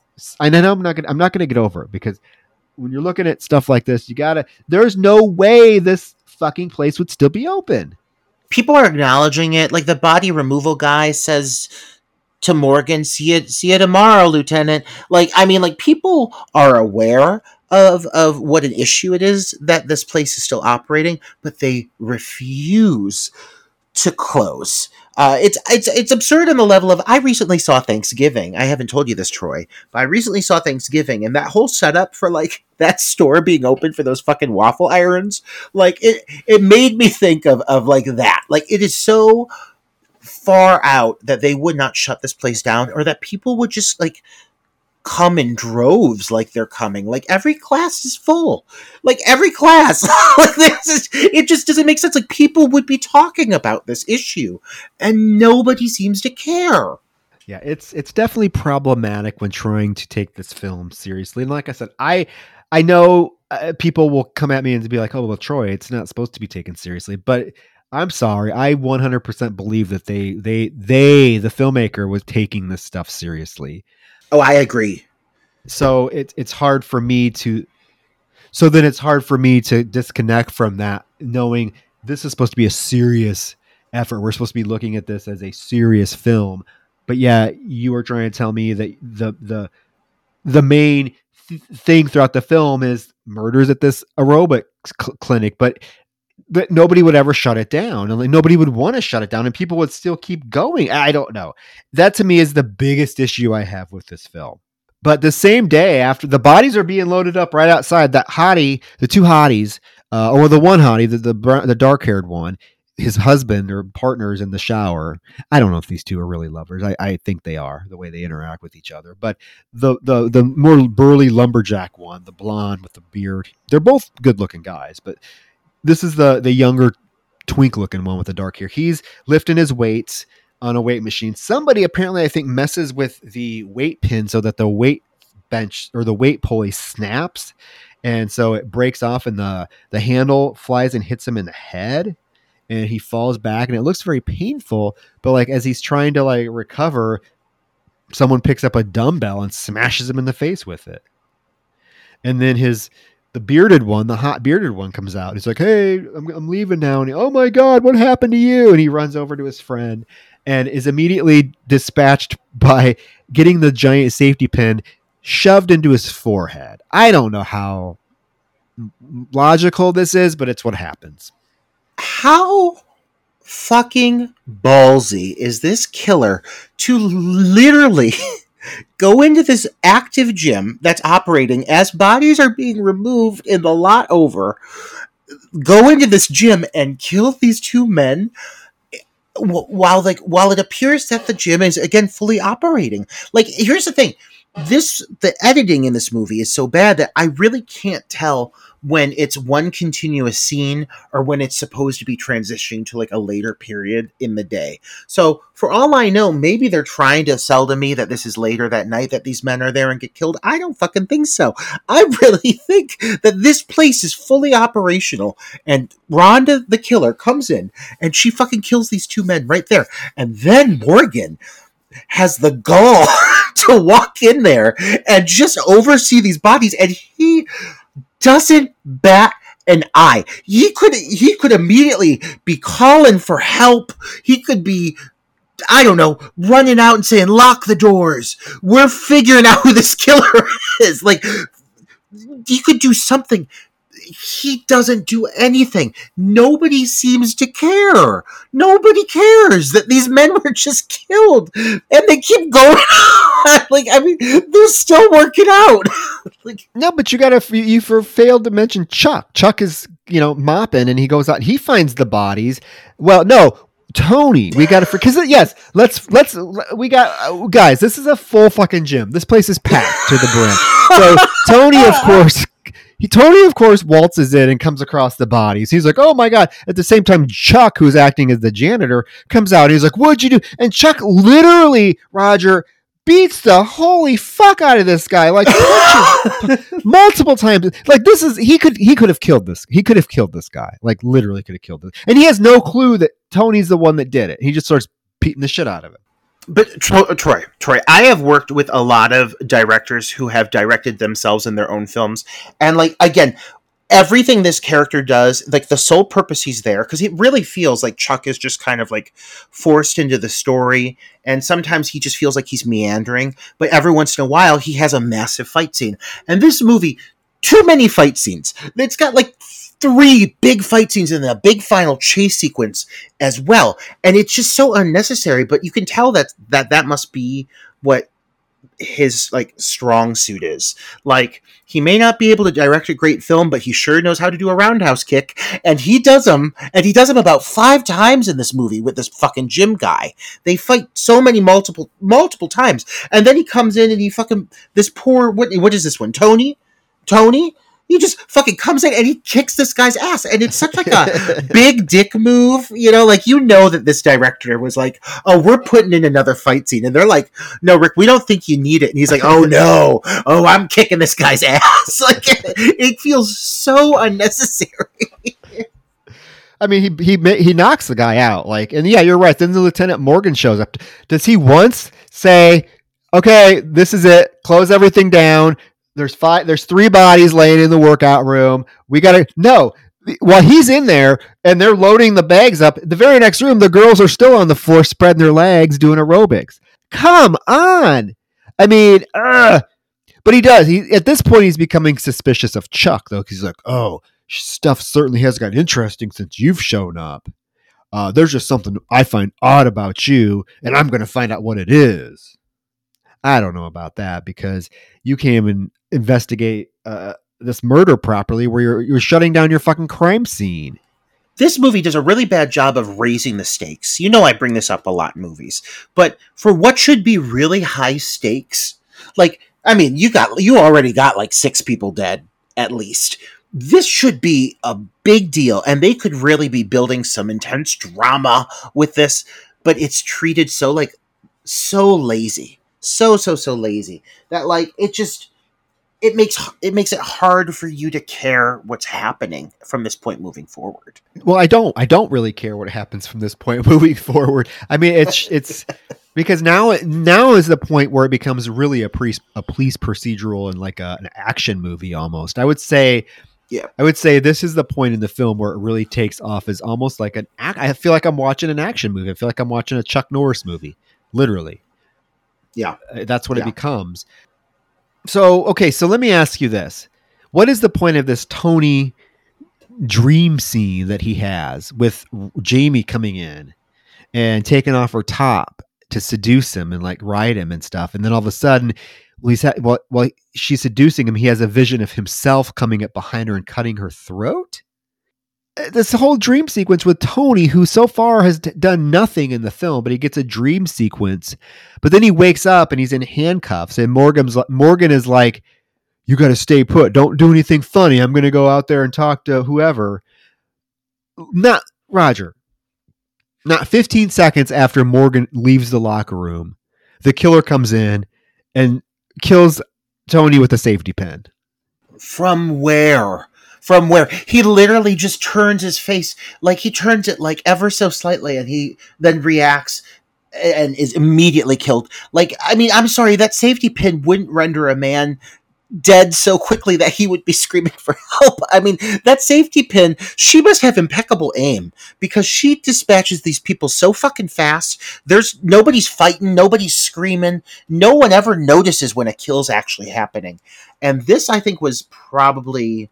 There's a lot of grave offenses over the course of this movie, but this whole moment here with uh, with um with I'm sorry with Tony, uh, this whole thing that's happening here is so so just awkward and unnecessary. This whole dream scene, it very much, I mean, all it can come down to is them wanting an excuse to have more boobs. Like, that really must have been that they wanted to show more boobs because there's no other explanation. Because she gets up on top of him, her little boobies are there, and then she, you know, she gets her throat cut by him. But he's, I mean, he's not the killer. He doesn't think that he's the killer. It's briefly, briefly suggested that the others think he might be the killer because they find him in the room with the bodies, and he is, he is unprofessionally beaten by a by a by a private detective who who doesn't even do his job and you know stop and inquire what the fuck is happening. He just immediately jumps to kicking this guy to the face. And, and then then this guy has this dream scene. He wakes up. He literally is killed within seconds. And it is so again lazy. The setup for this i don't even know where the killer is in the room. Were they in one of the lockers? Where are they coming from? How does morgan not see them But Roger, here's the thing: is like when Tony's body is being loaded into the body bag, because we do get a, sh- a shot with uh, Detective Morgan and uh, Chuck standing watching Tony now being loaded into the body bag, and this is when Morgan does say to Chuck, "Things really picked up since you got there." There's a whole workout scene happening at the same time. So in the w- workout room, the girls are still doing their aerobics. My question is like, I'm sorry, I, I can't get over this. I cannot get over blatant stupidity in a film this is the moment that any normal detective and I'm sorry, there would be more than one cop on the scene at this point, right? He is the only cop that is on that is doing. There would be this place would be flooded with cops, right? This is the point where a cop would be like, "We know the killer's in here because I just left Tony 20 seconds ago. Lock, shut all the entry doors. Nobody's leaving here. We're going to search everybody. Guess what? Whoever has a giant fucking safety pin on him is probably the killer." But they don't even do that. They don't even. They let business as usual to the to the point where he goes in and he talks to Rhonda. And she's all excited because she was going to call her senior partner to beg that she allow or that the senior partner allow her to keep the place open but he already wants it to keep to stay open. And she says well I, this that's great but i'm just pissed because you're not doing anything about the murders. What are you doing? What are you doing? I'm, i lost half, half my customers are dead. Half of them are dropping off their memberships or canceling their memberships. It certainly doesn't look that way because the place is fucking packed nonstop so it doesn't look like anybody's canceling their goddamn memberships. I mean, the the fact that she wants to keep this place operating well obviously she wants to keep it operating because she wants to kill people. Like that is that is why she's fighting to keep the place operating. Because i i mean i can't imagine any other motivation other than bloodlust at this point. Like how awful of a person do you need to be to require that people come to work at this place? Where where literally three people were killed on premises during work hours. and you have to keep working. You have to keep working. And they won't stop. The women will not stop. It's mind-boggling. Oh my god. Yeah, I don't know. And like even the even the workers, like if I was Rhonda, my ass would be out of there. I'd be like, sorry, no. Yeah, I mean, it, it, eh, she's just berating him. She's she's she makes little jo- uh, comments about how stupid he is because oh, she has this really gnarly looking letter opener, and he's like, "That looks really sharp," and she's like, "Well, I guess it has nothing in common with you, does it?" And she's just being a fucking bitch, and she says, "Well, what are you doing here? Do you even have any suspects?" And he's like, "Yeah, I do actually. I just have to find out the motive." And she's like, "Well." Fine, I guess I'll see you here tomorrow. And he says, Yes, you will, because I'm almost running out of body bags. Then shut the place down. Come on. the the tension between the two of them too is so like big and over the top and and just like just bitchy. Like you don't really like him either. You know, Rhonda, we've already talked about what like a, what a fucking pill she is, but Morgan, like like not only is he absolutely inept and, and just c- completely incapable of performing his tasks as a detective which she does call out here in the scene. I mean, she tells him, she's like, You're awful at your fucking job. Yeah, he is. Like, the fact this man had three people die under his watch, like, I'm sorry, but he would be getting his ass removed from that, that location. Uh, uh, that is his, that is complete just failure of, of ability to perform one's general tasks of their job. People are being killed while he's there in the building. I mean, and he doesn't seem to fucking care. No, he doesn't care. And he, you know, I think he, like, he has no concept of just logical thinking things through. Like I said, any other detective, any other police force would have shut that place down, not let anybody out until everyone was searched to see who has a giant safety pin, who has blood on them. You know, I mean, that would be, right. I mean, that would be a, a, question to ask because these people were brutally murdered. like, get someone in here to inspect these people immediately after the murders there's a moment where Rhonda then is, you know, after the, everybody's gone, she's cleaning up and she runs into Jimmy. Again, this Jimmy's just lurking around in the dark, tells her, I can help you. And she says, no. So he goes, I thought this was close. Like, this is the middle night. He goes into the workout room and he starts like a, aggressively doing bench, bench presses he's gonna blow out a rotator cuff. Like this man, like holy shit, I've never seen anyone bench press like this. He's going to town on this thing, and and I mean, I think they're again trying to really show here just how fucking cuckoo bananas this guy is, and this is probably like one of the closest moments they come to actually developing that because he's so stoic and like just wooden. His whole performance is so wooden. But at least this moment, he's really fucking bench pressing and he's sweating and you see the rage in his face, veins in his forehead popping. And at least it looks fucking intense, you know? It does. It does. He he's definitely um worked up. Well, he should be because little does he know that Chuck is now at his house and basically breaks in because remember Debbie gave Chuck Jimmy's address, right? So Chuck is now at Jimmy's place. He breaks in and what he discovers is he finds tons of guns, am- ammunition, like army knives, and then tons of pictures on his wall and in his drawer of Rhonda in various poses. We already knew he was obsessed with Rhonda. This just adds, uh, uh, you know, fuel to that fire. That he is definitely his obsession is a little scary, um, and I think this clues Chuck off that he better go check on Rhonda. So he, I guess, goes to her house. And this is again where editing is really clumsy because I was having a hard time. So they're so Chuck gets to Rhonda's house. She's swimming in her pool, right? But Jimmy is there at the same time. So now Jimmy left. Jimmy left the gym, and now he's watching Rhonda as well swim. I, is this correct? Yes, this whole whole sequence from the bench pressing on, it's very hard to, to decipher what is really happening.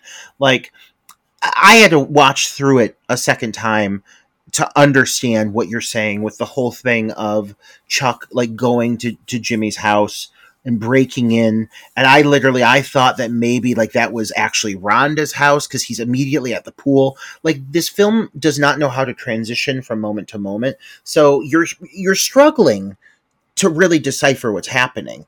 Um and and so yeah it, it's it's i think what's happening is that that chuck shows up there maybe because when he sees that jimmy is like obviously stalking rhonda maybe jimmy wants to check on this himself because he thinks this might be what the cause of the murders is is that it is it is Jimmy doing this and it's all because of his obsession with Rhonda. And so that's what brings Chuck to her house to spy because he is a detective um, but I'm really like I'm grasping for straws here like I, I don't know I'm, I really don't know what exactly is happening yeah no this whole sequence is really poorly edited and it, it, yeah and it's dark because it's an exterior night shot as well, so it's really hard. But ultimately, I think what happens is they both end up at Rhonda's, and somehow they run into each other. Even though, like, did you catch this? Like, at one moment, Jimmy's on the completely other other side of the pool, and Chuck is on the other side of the pool, right? But then all of a sudden, they're to get they're face to face. Like, how the fuck did that happen? Yeah, it's a really sloppy, sloppy, sloppy edit, and some of these more like intense action sequences um, uh, are, are unfortunately like where this film struggles the most because when it is trying to pick up the pace and make things exciting because there's a lot of talking in this movie when it does try to you know inject some some energy into this film um, it's it's unfortunately the sloppiest of editing, where the cuts feel uh, like they make they make the least sense, and you lose a lot of things. There's so many kills coming up here where I don't even know what the fuck is happening or how it happened or how it got to it. It feels like they it feels like they're rushing through filming the second half of the movie and honestly just didn't get enough footage for a lot of these scenes. And this whole moment around the pool definitely feels like one of those scenes that just is suffering from that. Well, to go back to something you said, it's it's a problem throughout the whole film. To, to there there is no establishing shots in this film, and there's no transitional shots, and that's a problem because then it does create the idea that we as the viewer don't know if time has passed, how much time has passed, like what's going on, and I think that would have worked in the film's benefit because there's some times where it literally seems like things are happening right after each other and i don't know if that was the intention or not you know what i mean? So some transitional shots some establishing shots would have helped determine time because I, I don't know how many days this film is taking place over i don't know how you know how quickly these scenes are happening behind each other it's just there's no there's no sense of time either.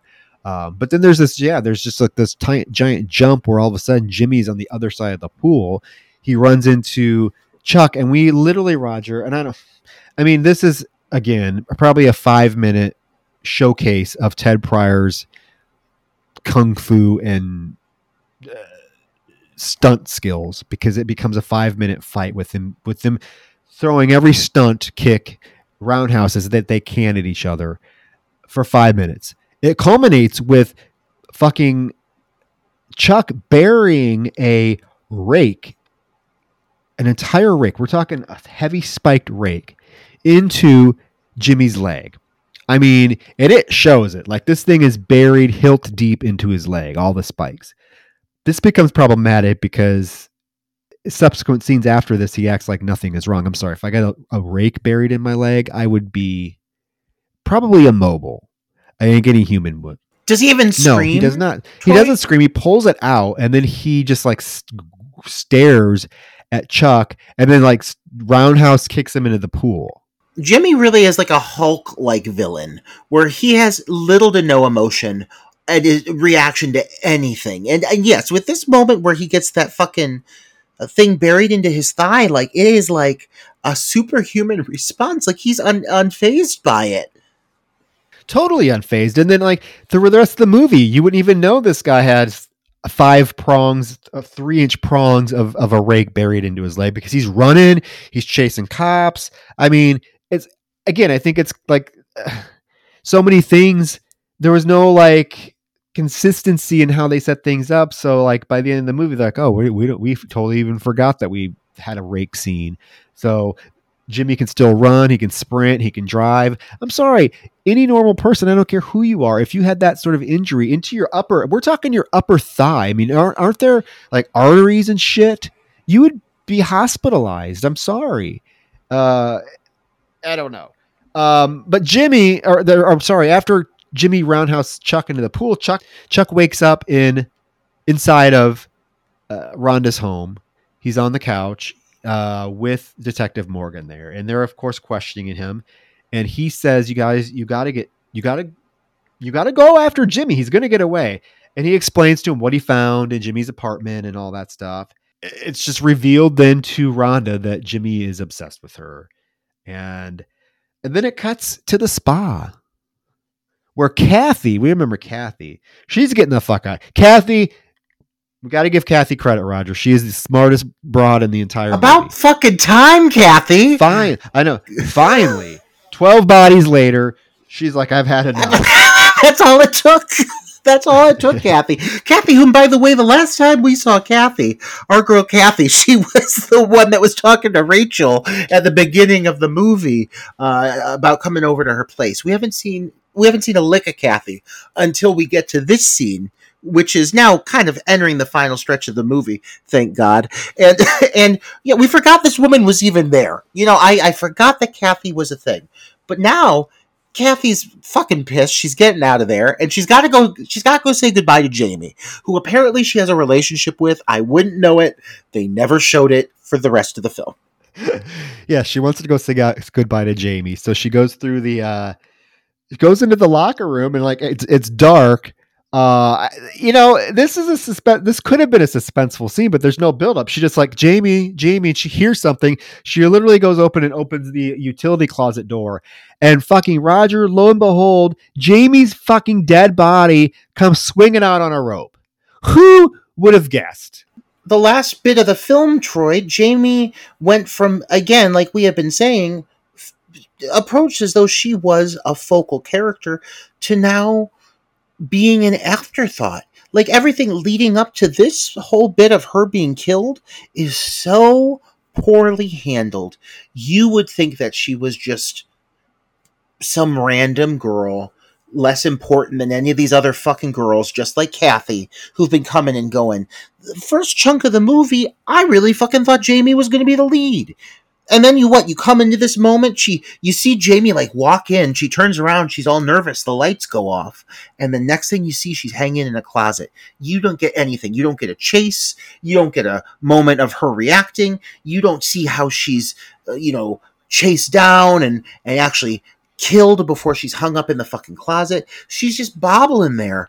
And it feels like disrespectful to the character. Like what the fuck they don't give a shit about any of the characters. I don't think. I think. I think Ted Prior cared cared about showing his glistening uh, muscles and his his uh, his stunt skills and his kung fu skills. That's all he cared about with this film, because none of the characters are given really any any justice at all, honestly. But yeah, this Jamie thing definitely took me aback when I first saw this film. I'm like, wait, what the fuck? You literally kill her off by having this poor Kathy find her in the closet, and then worse of all, like it cuts away to a cop. Keep in mind, there's supposed to have been a cop stationed at this place the entire time, but obviously he's not doing a very good job. Uh, but he walks into the room and he finds Jamie. Not only does he find Jamie hanging in the closet, we look down on the floor and fucking Kathy's there dead too. We didn't even see Cat. Kathy literally the last thing you see is she she finds the body. She's like, "Oh my god!" And she she backs into the shadows, and you don't even see like the killer approach or nothing.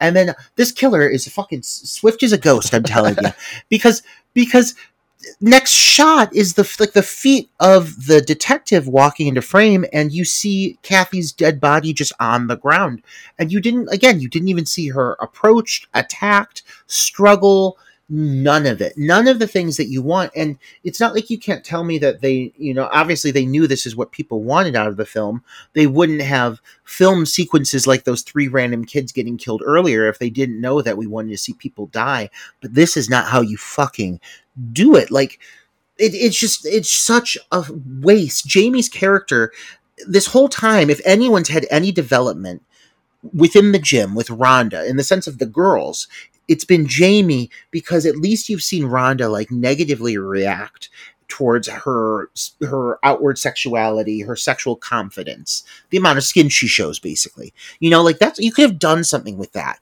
You could have built up to this big final moment with Jamie where it could have been like some kind of big reveal or just just big something. It could have been a thing. And they chose to make it the most disposable moment in the film. I would have loved to have seen Jamie at least have a chase scene through this t- through this workout facility. I mean, obviously they they had this workout facility at their disposal for some time because they filmed the film in it. But like, there's a lot of like really cool like nooks and crannies in this place. It's never like the scope of it is never like too big.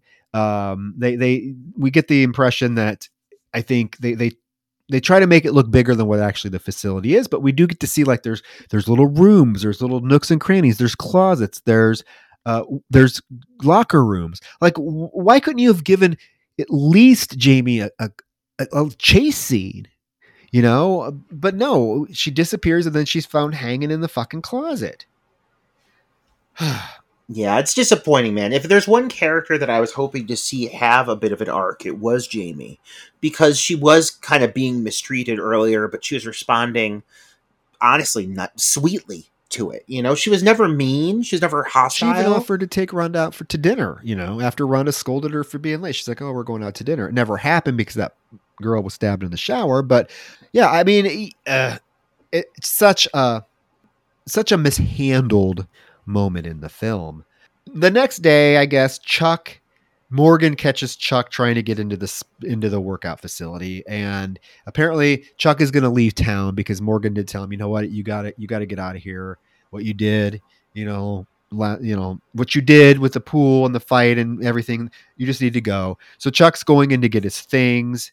Morgan lets him ultimately lets him into the facility and just lets him go in, which to me would be a something you not a great idea when all these murders have been happening. Uh, but then Morgan does get a radio call that a report came back on Rhonda Johnson, and he better get to the uh, station so he can hear this. Keep in mind, guys, the the lead workout instructor, the lead aerobic instructor, was just found the night before, hanging in a fucking closet one of her students was dead on the floor. This place is booming with a fucking aerobics the next day because they are playing. I mean, these broads are shaking their asses. They're in their they're doing and they're playing the song Aerobicide. Well, to me, bad taste I, because that's not the song you. That's not the song you play to these girls. they're they're working out to a, who who thought this was a good idea? oh my god! what the fuck? I, who's teaching it? No, but I think they're Who's I think left they're to just in teach there. the They're class? like, hey, we're gonna do it ourselves. They're just showing up. They're like, we we refu- we absolutely refuse to let anything prevent us from attending this class. I mean, more power to them. And if there's some of them make it through it, I mean, there's a few of those girls who they keep coming to class, who keep who keep coming to class, and they never, you know, they they make it through the whole experience without a bruise. So good for them. Debbie, Debbie, we, I'm assuming Debbie's. Uh, thank God. At, le- at least we got one of them. Because for the most part, any character that receives any focus does die. But there are a bunch of women who are just, who are Oh, just there's that sh- there's that short blonde hair. Oh, yeah. we, we see her a lot. She looks We good. See her a lot. she's confident. We get a lot of shots of we just get a lot of shots of people like just feeling themselves, smiling. Uh, the only girl of color is the first one that goes. That Rachel. Everyone else, skin is white as snow. Um, but it's it it is just it is it is the the, the standout aspect at this point. This movie is so bad, but these women just refuse to stop.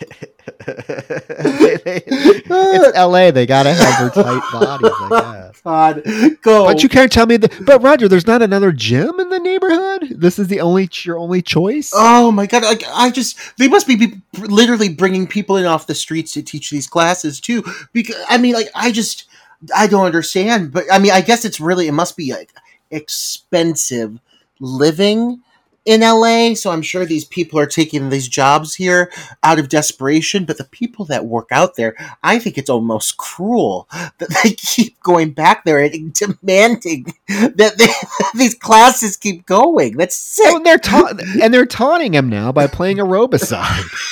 That's they're like- sick. That's sick. These women are they are they're celebrating it. They're oh man.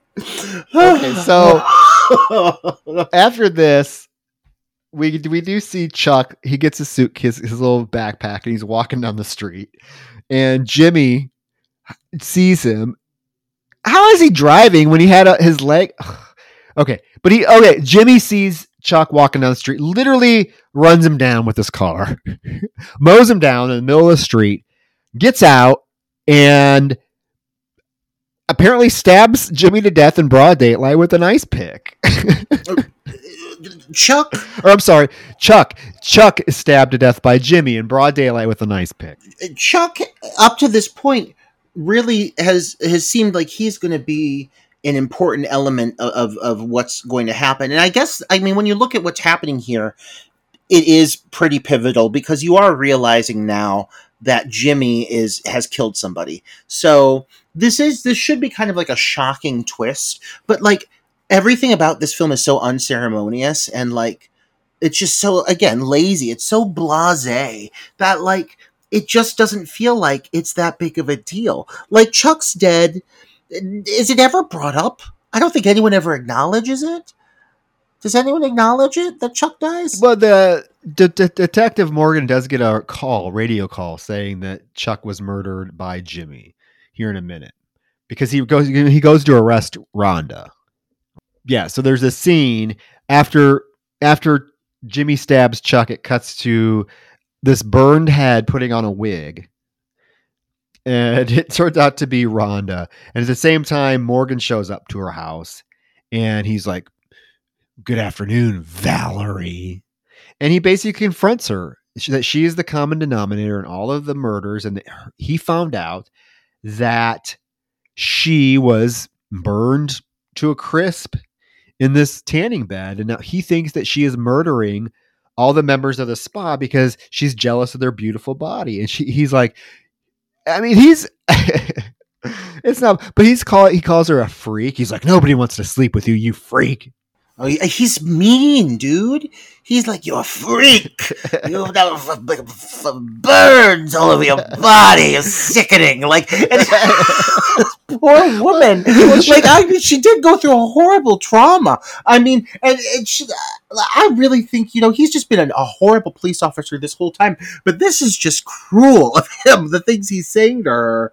Well, eh, to the point where she opens her, her blouse and shows her boob burned boobs. Oh my god, they're disgusting. Like, I like listen. I it's it's it's just how they did it. It's I can do a I can do a full body burn, but this does not look natural. This looks very very odd, um skin grafty. I love the fact she's like, "Is this what you want to see?" And he's like, "That's unnecessary. oh my god, but he's so mean to her. You freak. cruel. You're a burned freak. No man would want to sleep with you."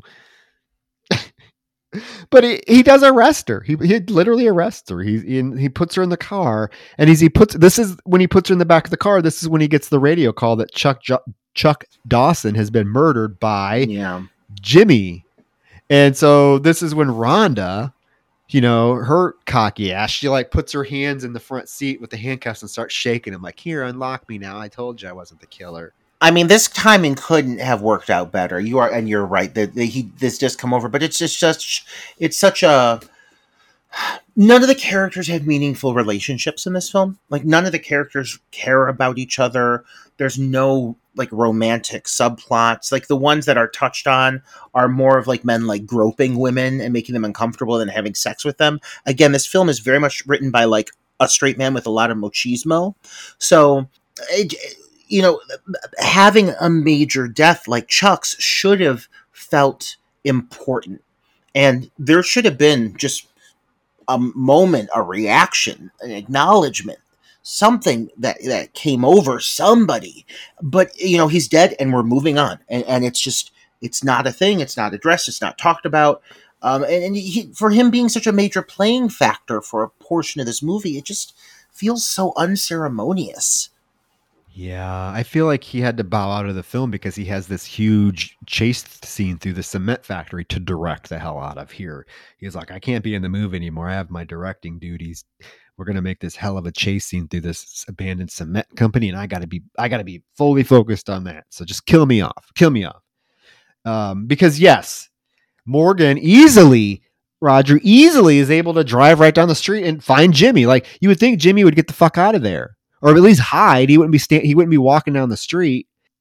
He fi- Morgan find and Roger. This fucking chase scene goes on and on and on, and it's through a it's through a cement like factory thing. So they're chasing up through each other through rafters downstairs. Uh, it goes on. How is Jimmy running at full speed when hours before he had a rake embedded in his fucking thigh? Please explain this to me this film is so many genres, as we said at the beginning of this film, and it does make the the bold choice to end on a on a very bloated cop chase sequence. And it is really just a matter of like knowing your genre, which this film clearly did not. That this big moment that has just happened a few moments ago, uh, in which Rhonda is revealed to be this burn victim, the decision that they made at that point to show like the back of her head where you can see the fucking cap like popping out you know it, it it's really a, a, pretty awful effect. But they they sh- they choose to reveal this moment just so like matter of fact. It's just like a very standard shot. She walks into frame. Her burned back of her head is revealed. She puts on her wig. And then there's that whole moment that proceeds with morgan. Um it, if this was truly like a horror movie, like that would have been treated with some sense of care and artistry as a major reveal, as a major plot point. But they choose to just skirt past that topic and and really not give it any second notice. It's just so like again matter of fact. And then they instead choose to veer into this massive chase scene that like uh, is honestly fine for like what it is. Like it's I mean, okay, the guy must love shooting chase scenes because he spends a lot of time doing it and he gives it a lot of attention, but I just I'm not here for a chase scene. Like I'm not here for that. That's not what I wanted out of this movie. And this movie again, like at one point knew what it was delivering, had to have a slasher in mind to a certain extent, so why like the the hard left pivot into this such a heavy police procedural approach because it, it really just sinks the film. It really just is the last thing I wanted. And you're correct. It's a horrible way to end the film. Like this is the end of the film, basically. I mean, we get a few tacked on things, but this is the end of the film, and it's a long chasing. There's even a point where like there's gunfire exchanged. Um, and finally, finally, Morgan gets a hold of Jimmy and pulls the gun on him. He's like, Why'd you kill Chuck? You know, Rhonda did all the killing, don't you? And you're just trying to take the blame for it. And of course, Jimmy is able to wrestle uh, free and knock Morgan out, like kick him down, knock him out. He doesn't k- kill him, but he does knock him out and get away a really bold choice to just knock the guy out and and and Morgan is just throwing his hands around like he's not remaining calm or cool or collected all the things you would expect from a uh, you know a, a, detective he's just losing his shit on this guy and then this guy's able to just with one hit knock him to the ground, and take off. And um, I mean, come on, like this guy has already killed multiple people. Why would he not just, I don't know, curb stomp the dude right there, whatever it needs to be, and take off? Like the fact that he just leaves him, it, it just seems again so not in line with what the character I think would do. Uh, yeah, he lets him live, but he does go. I, I mean, there's so much shit here that doesn't make much sense, but he. so after he he lets Morgan go, we cut back to the spa, and Rhonda is now like it's fully revealed that she is a burn. Like her wig is off, she's completely burned. She's going to take a shower. She gets into the shower. Jimmy sneaks in while she's getting out of the shower and getting dressed. He goes into the locker room and he turns on the light to reveal her burned body, and she immediately pulls a gun on him and and and shoots him it is such a startling visual when she turns around and with those burned melted like just like goopy looking tits without nipples on them and she just fires at him and it's so like a like it just it takes you it takes you back a little bit. And it is like i guess if you're going to give this movie anything in the sense of memorable visuals i would say that like this whole visual of her just standing there naked with the burns again they're trying to i really think they're trying to give us the same kind of thing that sleepaway camp did. You know sleepaway camp it was revealed that you got a full frontal genital shot. You know it's shocking. This you've got this nude woman at least topless but all of her skin is burned. It's melted. It's shocking. And she's angry. Similar parallels again in my mind. Um, but this just i mean it, it just doesn't come close, you know. And again, I think this is really a, a waste of a reveal of her, you know, actual full form. Um, because it could have been so much more of a big thing. Um, but this is the closest we get to kind of, I would say, like a badass moment with her. It's her with the gun, topless, shooting at him, killing him, cold. She's mean. She's calculated. She knows what she's doing. I wish I got more of this from her at the end of the film. Yeah, well, she even she's like as he's laying there after she shoots him, she goes to him. She's like, "Well, why did you kill Dawson?" He's like, "Because I love you, and I couldn't let them catch you." And then she like shoots him dead. Like this is this is the villain. I mean, but she's had this like kind of mean villainous streak throughout the whole film. So this isn't really the surprise that I think the filmmakers thought it was. You know, I mean, this is kind of her. her this isn't like a drastic turn from her character, but she kills she kills um Jimmy, and I guess it's it's it's assumed then that she is like a hero that she she she killed the the guy that's been killing all of her customers because we cut to what we don't know how many days later this is or how long this is, how much time has passed but we cut with her uh, in a car with Morgan and you know he's talking about how everyone thinks she's a hero and he like drives her out to this wood to these woods and tells her to get out of the car and he grabs a shovel and this is all very like you you I, if I was her, I'd be like, I know exactly what you're doing. Like this is he's not trying to be like height. He's had like, why are you leading the girl into the woods with a shovel? Like that's it's pretty apparent what your intention are is, right? Troy, how did he even get her in the fucking car? Like it's not like they left on a positive note. Like the literally the last thing, the conclusion that we're left with is that she obviously has manipulated the whole situation so that it looks like Jimmy has been so obsessed with her that he's killed multiple people. All of these murders happening at the gym have been him. And then at the end of it, he kills, obviously, Chuck and then comes to kill her, but she shoots him. She looks like the hero. Even if Morgan thinks he has in mind what actually happened, you know, the, to be the truth. Like he believes, okay, I suspect you. I suspect Rhonda of being the killer. He's got to go through like the standard judicial system to prove that. And for him to think that this is a solution while he is right is completely unreasonable and irrational. Um, but uh, if, if I was her, I would not trust him to even agree to go with him to the middle of nowhere, shovel or not there's no way that the man that who had originally pointed out that he suspected me as being the killer. I am actually the killer. Things fell in my favor. Thank goodness. Why would I even be in the car with him to begin with?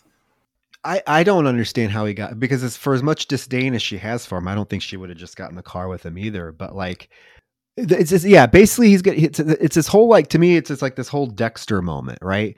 He is he's turning into Dexter where he's going to kill her because he knows that she is really the killer and um, it's the only way that he, that she's going to be stopped, right? Like he even tells her this whole story about it's the, his dad did this. Like this is something my dad did. This he this criminal got away, and my dad you know, a couple weeks later the guy was murdered, and I know my dad did it, but it was never talked about. So he's going to kill her. Okay, so he has the shovel. He takes out a gun. But then he like literally Roger after he gives this little speech, he turns his back to her where she immediately picks up the shovel and bashes him in the head with it and uh, assuming kills him, right? He's the worst cop ever to the very fucking end because he chooses to give this big bloated speech. I'm convinced that he said, I felt like I didn't get enough drama in the movie, so I demand you add on this extra moment here so I can have this speech. Because they sure give him they give him a whole lot of plot development, character development in these final few minutes that I could have maybe used, I don't know, 45 minutes ago in the movie. But now he's talking about his father who had owned this land, and his father was a cop who was shot four times. And so he lives with that vengeance, and his father taught him all of these lessons, and blah, blah, blah, blah, blah. Like, I don't give a fuck.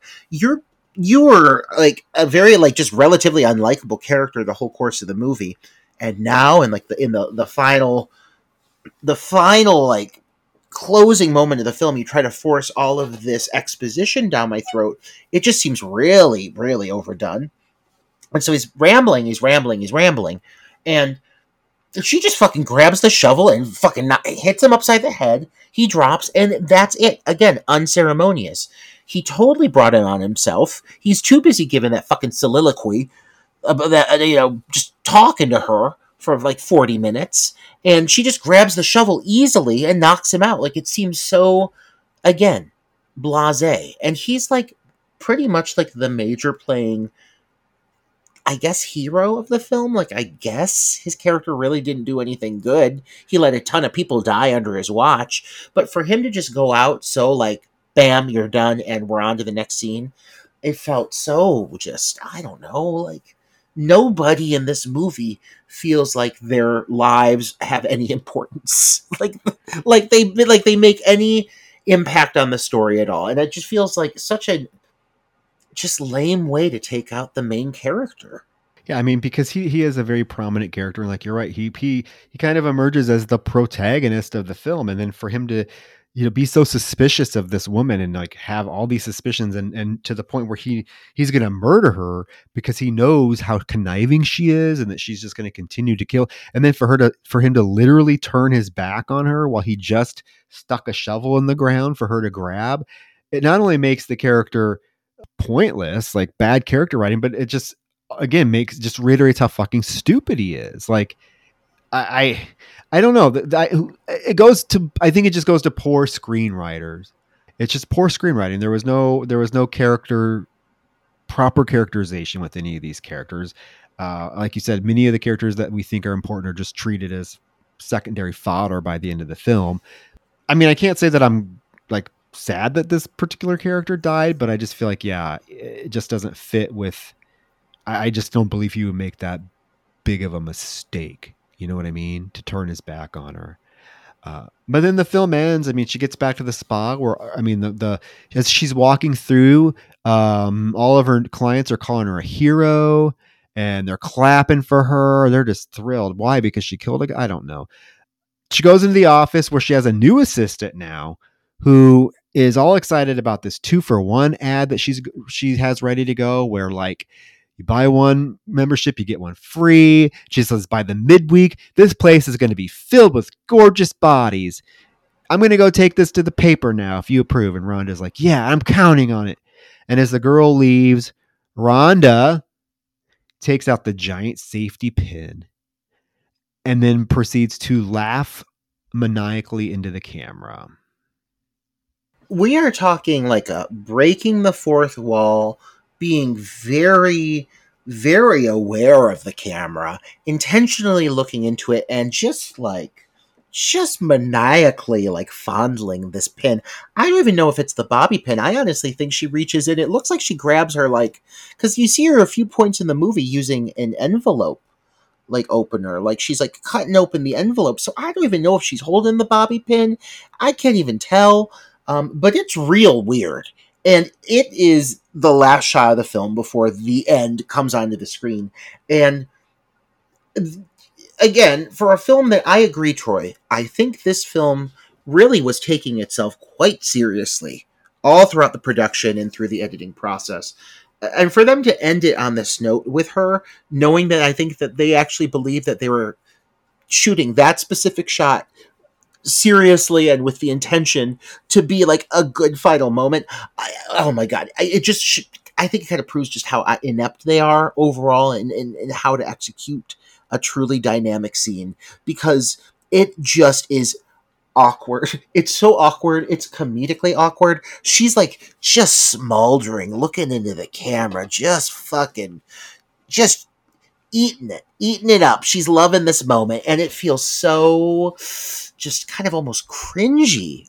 It it it did not work for me at all. Me neither. I had to shut it off. Like I shut it off in the like because it goes on for like she's staring at into the camera for for at least 30 seconds and i just because it gets to be like you said it's over the top it's cheesy. There's no there's not one moment in the film that's played like to to justify having broken this like you said the fourth wall. There's nothing else in the film that that does that or even it, it gets close to to hitting on that. So for them to end the film with that like why? We know she's the killer.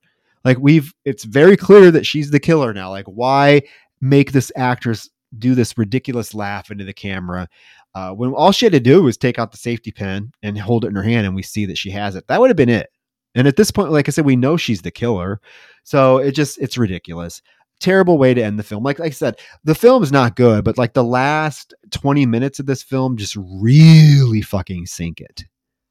Yeah, it really just um, completely gets off course and it never really regains its footing. Not like it ever had great footing to begin with, aside from those great dance numbers uh, or the you know the aerobics numbers. Those are very very well footed.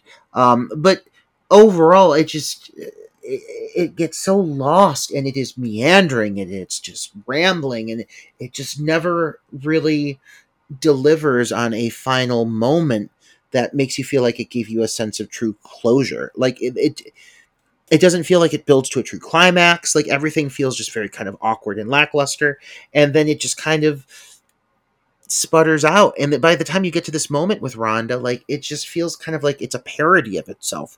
It feels like at certain points towards the end, it's almost mocking itself. Like they became self aware through the process, and by that point, it was just too late. I don't know, but it just it really misses the mark, man. I agree.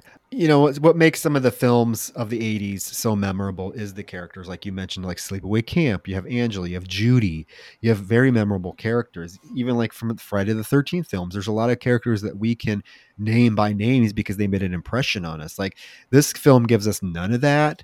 There's no, there's no memorable characters. There's no suspense. There's no eh, victim versus killer chase scenes. Yes, there's a lot of chase scenes, but they're caught procedural chase scenes it's just that falls flat for me. This film, you know, it starts out interestingly enough with the with the tanning bed and then the opening kill in the shower, and but but but it just falls apart.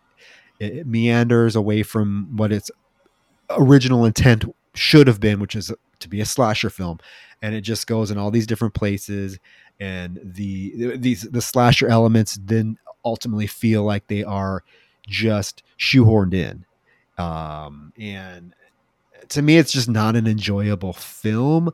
I, I, I don't know. There's just something that just doesn't sit right with me when it comes to this film. Yeah, yeah. It it, it has the potential to be like so campy and so fun.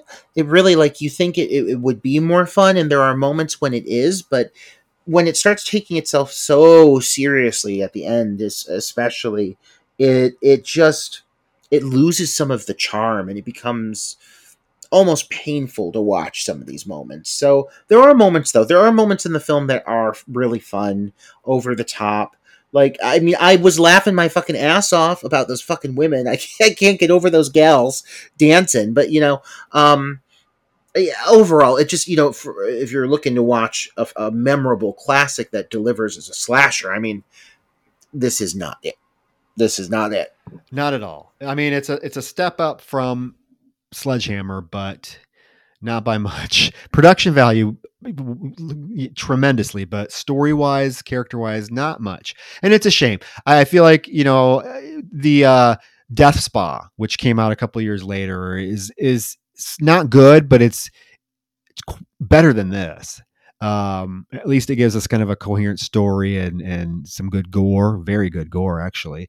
Um, and and really knows what it is. It's a slasher film and it's playing it that way. This one, ugh, wow, rough, rough. But um, guys, let us know your thoughts on Killer Workout, aka Aerobicide. Fucking some of those songs though are pretty memorable, right? Only you tonight. One of the best part. Um, but I think we're returning next episode with a, a title that I think we can go back to be having some fun with, but not in a but in a, a way that the film deserves to eh, be talked about in a fun manner. This one not so much. But our, our, our pick for next week, Roger.